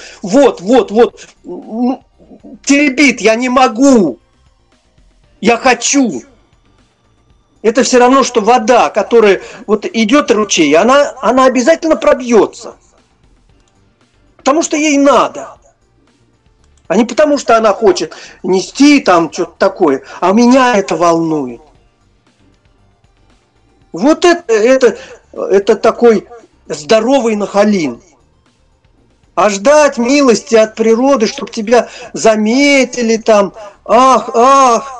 Не-не, там суть не в том, что они ждут, они как раз-таки не ждут, пробиваются, вот, а они просто говорят о том, что вот иной раз там на официальных мероприятиях, да, там есть люди, которые, как вот вы говорите, сейчас договорю, как вы говорите, что вот прочитал, да, выложил там, а лучше бы он и не читал. И он говорит, на этих официальных мероприятиях иной раз такие вот выходят люди, которых бы и не стоило бы показывать, но они типа узаконенные, они там официально по бумагам числятся в каких-то министерствах, ведомствах, и поэтому их в первые ряды выставляют, а они, получается, более талантливые и более у них есть навыки, но их, наоборот, назад задвигают. Вот в чем фишка. И поэтому они говорят, что, может быть, и нас, типа, так бы, если бы узаконили, и мы бы были в первых рядах. Но мы все равно... Они не стоят на месте. Они продвигаются, пробивают, напрягают, там до самого верха стучат, вот, открывают двери, заходят, вот, давайте мы будем делать. Они делают. У них получается, кстати, очень хорошо. Там отличное вот движение у них идет, уличная культура. Они просто вот говорят, что все равно вот есть те, кого бы и не стоило бы вперед пропихивать, их, блин, пропихивают. Это им кажется, Саша, это им кажется. Возможно. Согласен. А поэтому надо выступил, рецензия в газете, где угодно там это самое. Не просто там это самое, но кто-то этим же заправляет, они же стучатся, не всем же гамузом, они идут туда пробиваться, там все такое. Вот, здесь понравилось. Да, так сказать, медийную кампанию. Не, они как раз этим сейчас и занимаются. Мы об этом с ним и говорили, вот, с Антоном, да, его зовут, вот, и... Я хотел пригласить его сегодня тоже в эфир, но вот писал ему сегодня, но он написал, что там у них совещание, вот не получается выйти. А то как раз хотел вот, чтобы и он, и вы, как более постарше люди, вот Илья тоже, вот, возможно, какие-то советы дадите ему. Ну, возможно, в следующий раз еще такой организуемый эфир тоже появится. Потому как вот важно мнение поколения услышать и какие-то вот получать советы. Все-таки есть опыт у вас, да, вот и у Ильи, он уже отключил, потому как он и вы работаете с молодежью, и Илья работает вот с молодежью, и Сидхант вот сегодня у нас со студента, он с нами, вот, он тоже работает и со студентами, и с абитуриентами, кстати, он помогает абитуриентам, которые приезжают в Россию, вот, из Индии, он ведь сам из Индии, родился в России, но вот у него родители из Индии, это тоже сложный период, когда вот люди приезжают, да, в страну, они не знают ни языка, ничего, вот, и могут столкнуться там и с признаками того же расизма или хиндуфобии, которая тоже присутствует, вот, они вроде как и не говорят негласно, но она все равно присутствует, вот, мы постоянно с Сидхантом тоже эти темы вот освещаем. И вот он помогает как раз-таки таким проводником в УГНТУ является, который помогает этим студентам, которые сегодня вот только вступили, так сказать, на русскую землю, да, им тяжело освоиться, а он им помогает адаптироваться. Вот, такие люди тоже нужны, вот. Поэтому... Не случайно даже, вот как я день рождения у Михалкова, вот, вчера что ли было, вот, я да, там... на днях, в пятницу, по-моему. Да, и вот пишут о нем, вот он такой, вот, ай, вот, ну где-то наслушались, набрались этих самых, ну, не до конца увидели, вы хотя бы один фильм вот какой-нибудь его... Сдайте такой по силе, потом вы тявкаете насчет того, что он вот такой, вот сволочь и так далее и тому подобное. Вот. Я просто написал, что поздравляю маэстро. В моем понимании даже это самое, но он действительно... И слова вот эти самые Акуджавы. Не убирайте ладони со лба. Вот. Мне одна пишет. Вы знаете, Акуджава не об этом писал. Ребята, ну ты чё, девушка? О чем? Вот мне так хотелось спросить. О чем тогда? Вот. Вот есть установка. Вот у серой массы есть установка. Вот в голове. Надо хаять. Вот это. Ну чё ты хаешь-то? У него тоже сердце болит. А у тебя болит, что у тебя мало платят. Вот ты поэтому и это самое восприняла так его. А он вот богатый, да. Почему-то ты на других звезд ты ничего не пишешь. Хотя там, да и не твое это дело, как говорится, лезть. Празднику человеку не надо этой маленькой ложки дегтя. Я знаю, что он не читает, это естественно. Мне кажется, даже не стоит обращать внимание, и как вот Илья тоже интересно, вот мы иной раз там заговариваем там о каких-то там людях, да, он говорит, ребята, типа остановитесь, вообще не обращайте на это внимания, занимайтесь просто своим делом, вот, не стоит отвлекаться и уделять внимание, неважно, какие там люди эти, хорошие, плохие, ну, имеется в виду там плохие, когда мы о плохих людях там, да, ну, с нашей точки зрения плохих, да, возможно, для кого-то они хорошие, вот Илья говорит, вот, не стоит отвлекаться и тратить на них энергию свою. Вот, делайте свои дела. Вот, а зачем, да, там из пустого в порожнее, что называется, переливать, да, как говорят, есть, да, тоже такое вот мнение, что там маленькие люди говорят о других людях, вот, а большие люди делают дела, правильно? Ну, это тезис, который надо расшифровывать, и в конечном итоге мы будем правы. Вот. Ну ладно, ну бог с ними. Но ты вот идешь по городу, и вдруг кто-то испортил воздух. Ну ты почувствуешь это, как бы ни был. Так же это, ну да, но ты все равно это как-то от того же табака, который вот идет человек, курит.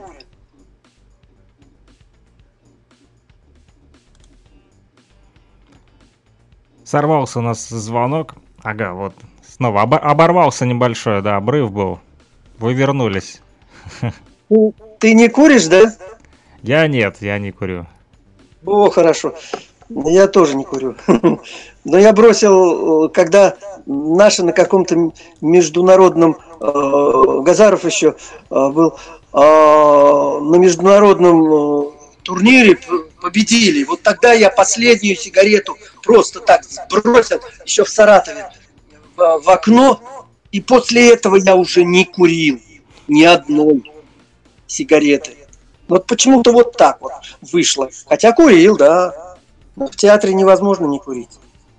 Сложно.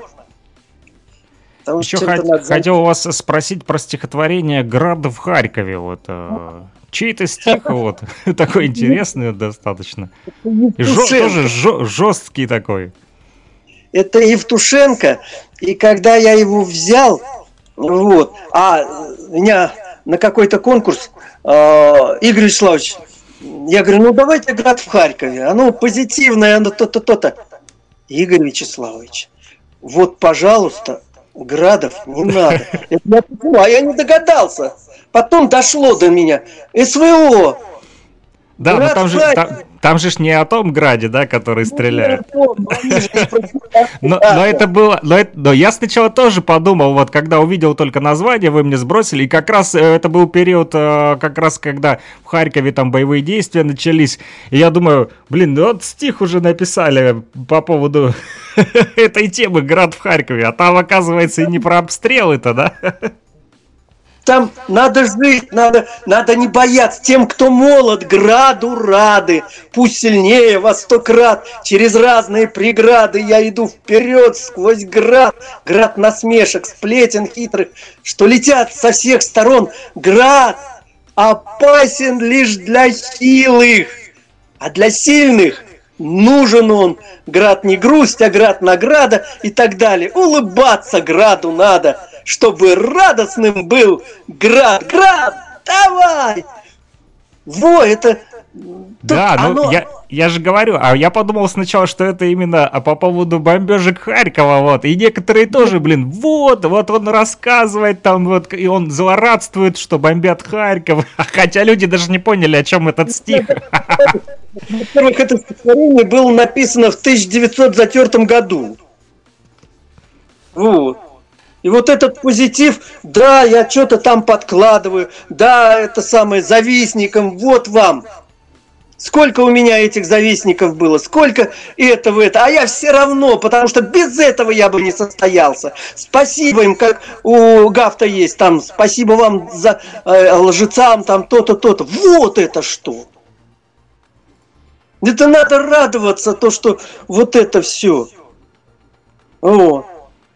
Я вот, например, скажем, Высоцкого... Я его переслушал в свое время, когда говорят, что вот гнобили Высоцкого, ну какая это ересь. Я всегда, когда мне надо было, я слушал «Магнит» альбом, и официально, скажем, в Николаевке, по-моему, или где я там отдыхал, я играл это самое в теннис, эта музыка звучала на площадке, его песни, но я переел его просто. И вот когда я у Гафта фуэте прочитал, вот, все начиналось с фуэте, я прочитал, и вдруг концовка, а я не знаю что, и вдруг я вспомнил «Кони привередливые» у Высоцкого.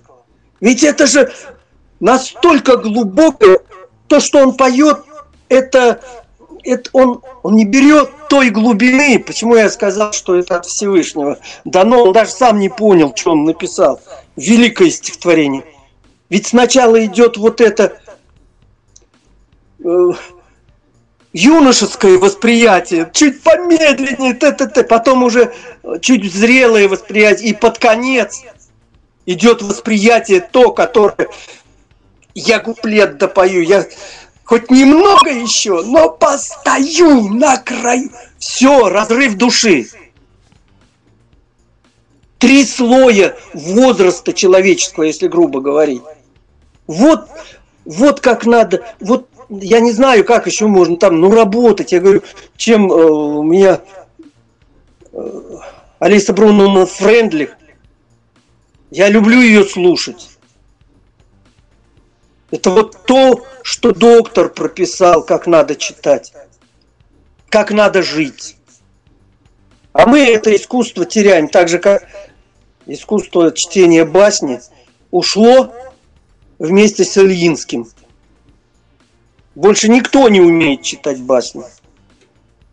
О. Так что тут поле для деятельности в искусстве. Поле непаханое. Да. Вот. Хорошо, Игорь Вячеславович. Ну что, да, спасибо вам большое за такую вот беседу сегодня откровенную. Действительно, поговорили много о чем, да, и больше 2 часов, 2,5 часа в эфире. Вот, там с прерываниями, неважно, но 2 часа точно отвечали.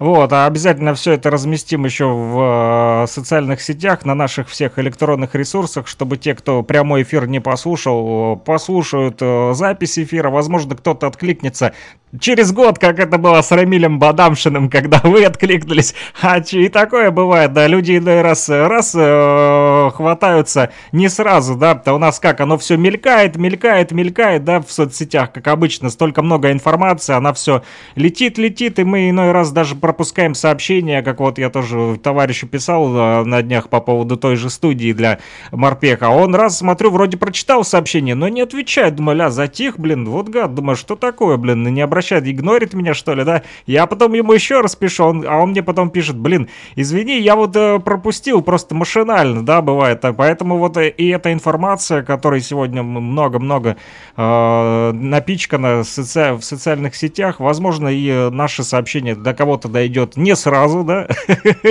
Вот, поэтому, вот, ну, хорошо, что сегодня вот... У нас на связи вот и Саня Панаблэк, и Илья, и Сидхант Тивари.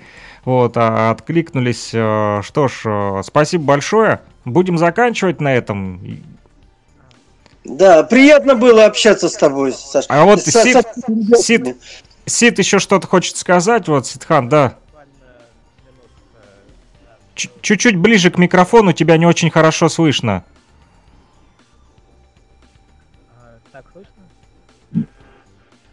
Немного лучше, но хотелось бы погромче.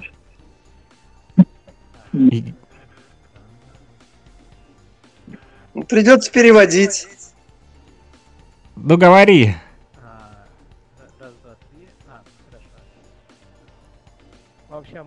коль мы говорили про поэзию, то стоит отметить, что вышел фильм локальный башкирский, называется «Дневник поэта». Это Булата Юсупова, фильм про Рами Гарипова, что всем советую посмотреть. Я, к сожалению, не смог посмотреть, зал был, ни одного мне осталось. Так, всем советую, поддерживайте локальное искусство, да, то есть искусство, созданное именно местными вашими соседями, да, земляками, и да, всем счастья. Ну вот, «Дневник поэта» советует нам Сидхант посмотреть фильм, который вышел, и он, к сожалению, не смог попасть в кинозал, потому как был забит. Но ничего, будет еще сеанс, еще не раз покажут, вот, и, думаю, в интернете тоже потом появится. Вот, тоже с удовольствием посмотрю этот фильм, вот, если до нас доедет в ЛНР, в кинотеатры даже пойду схожу, а если не доедет, то буду ждать в интернете, пока покажут. Ну что, спасибо большое. Ребят, было очень здорово с вами сегодня вот пообщаться на такие вот, как кому-то, может быть, кажется, и неважные вот темы. Но и тем не менее, как вот Илья написал, давайте делать передачу «Крепкий тыл». С удовольствием. Он, кстати, просил передать извинения, что так вот по-английски ушел, что называется, да.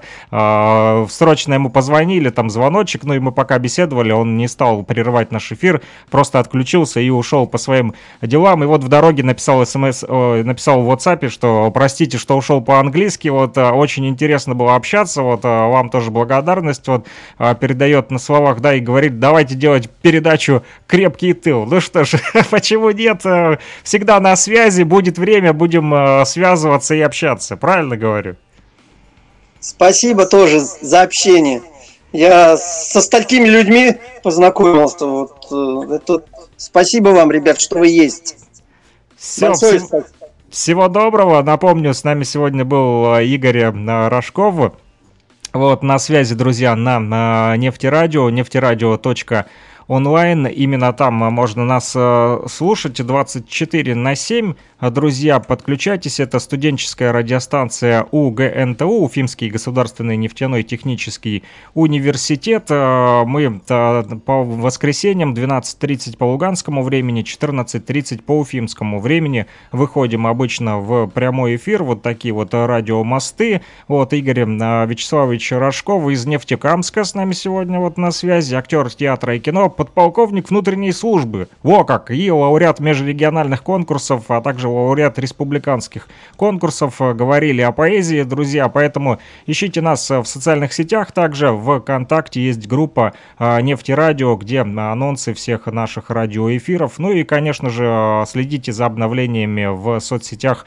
Александр Пономарев, луганский шарманчик, с вами был, вот, также всем всего доброго, друзья, здоровья, вот, мира, и победим! На связи!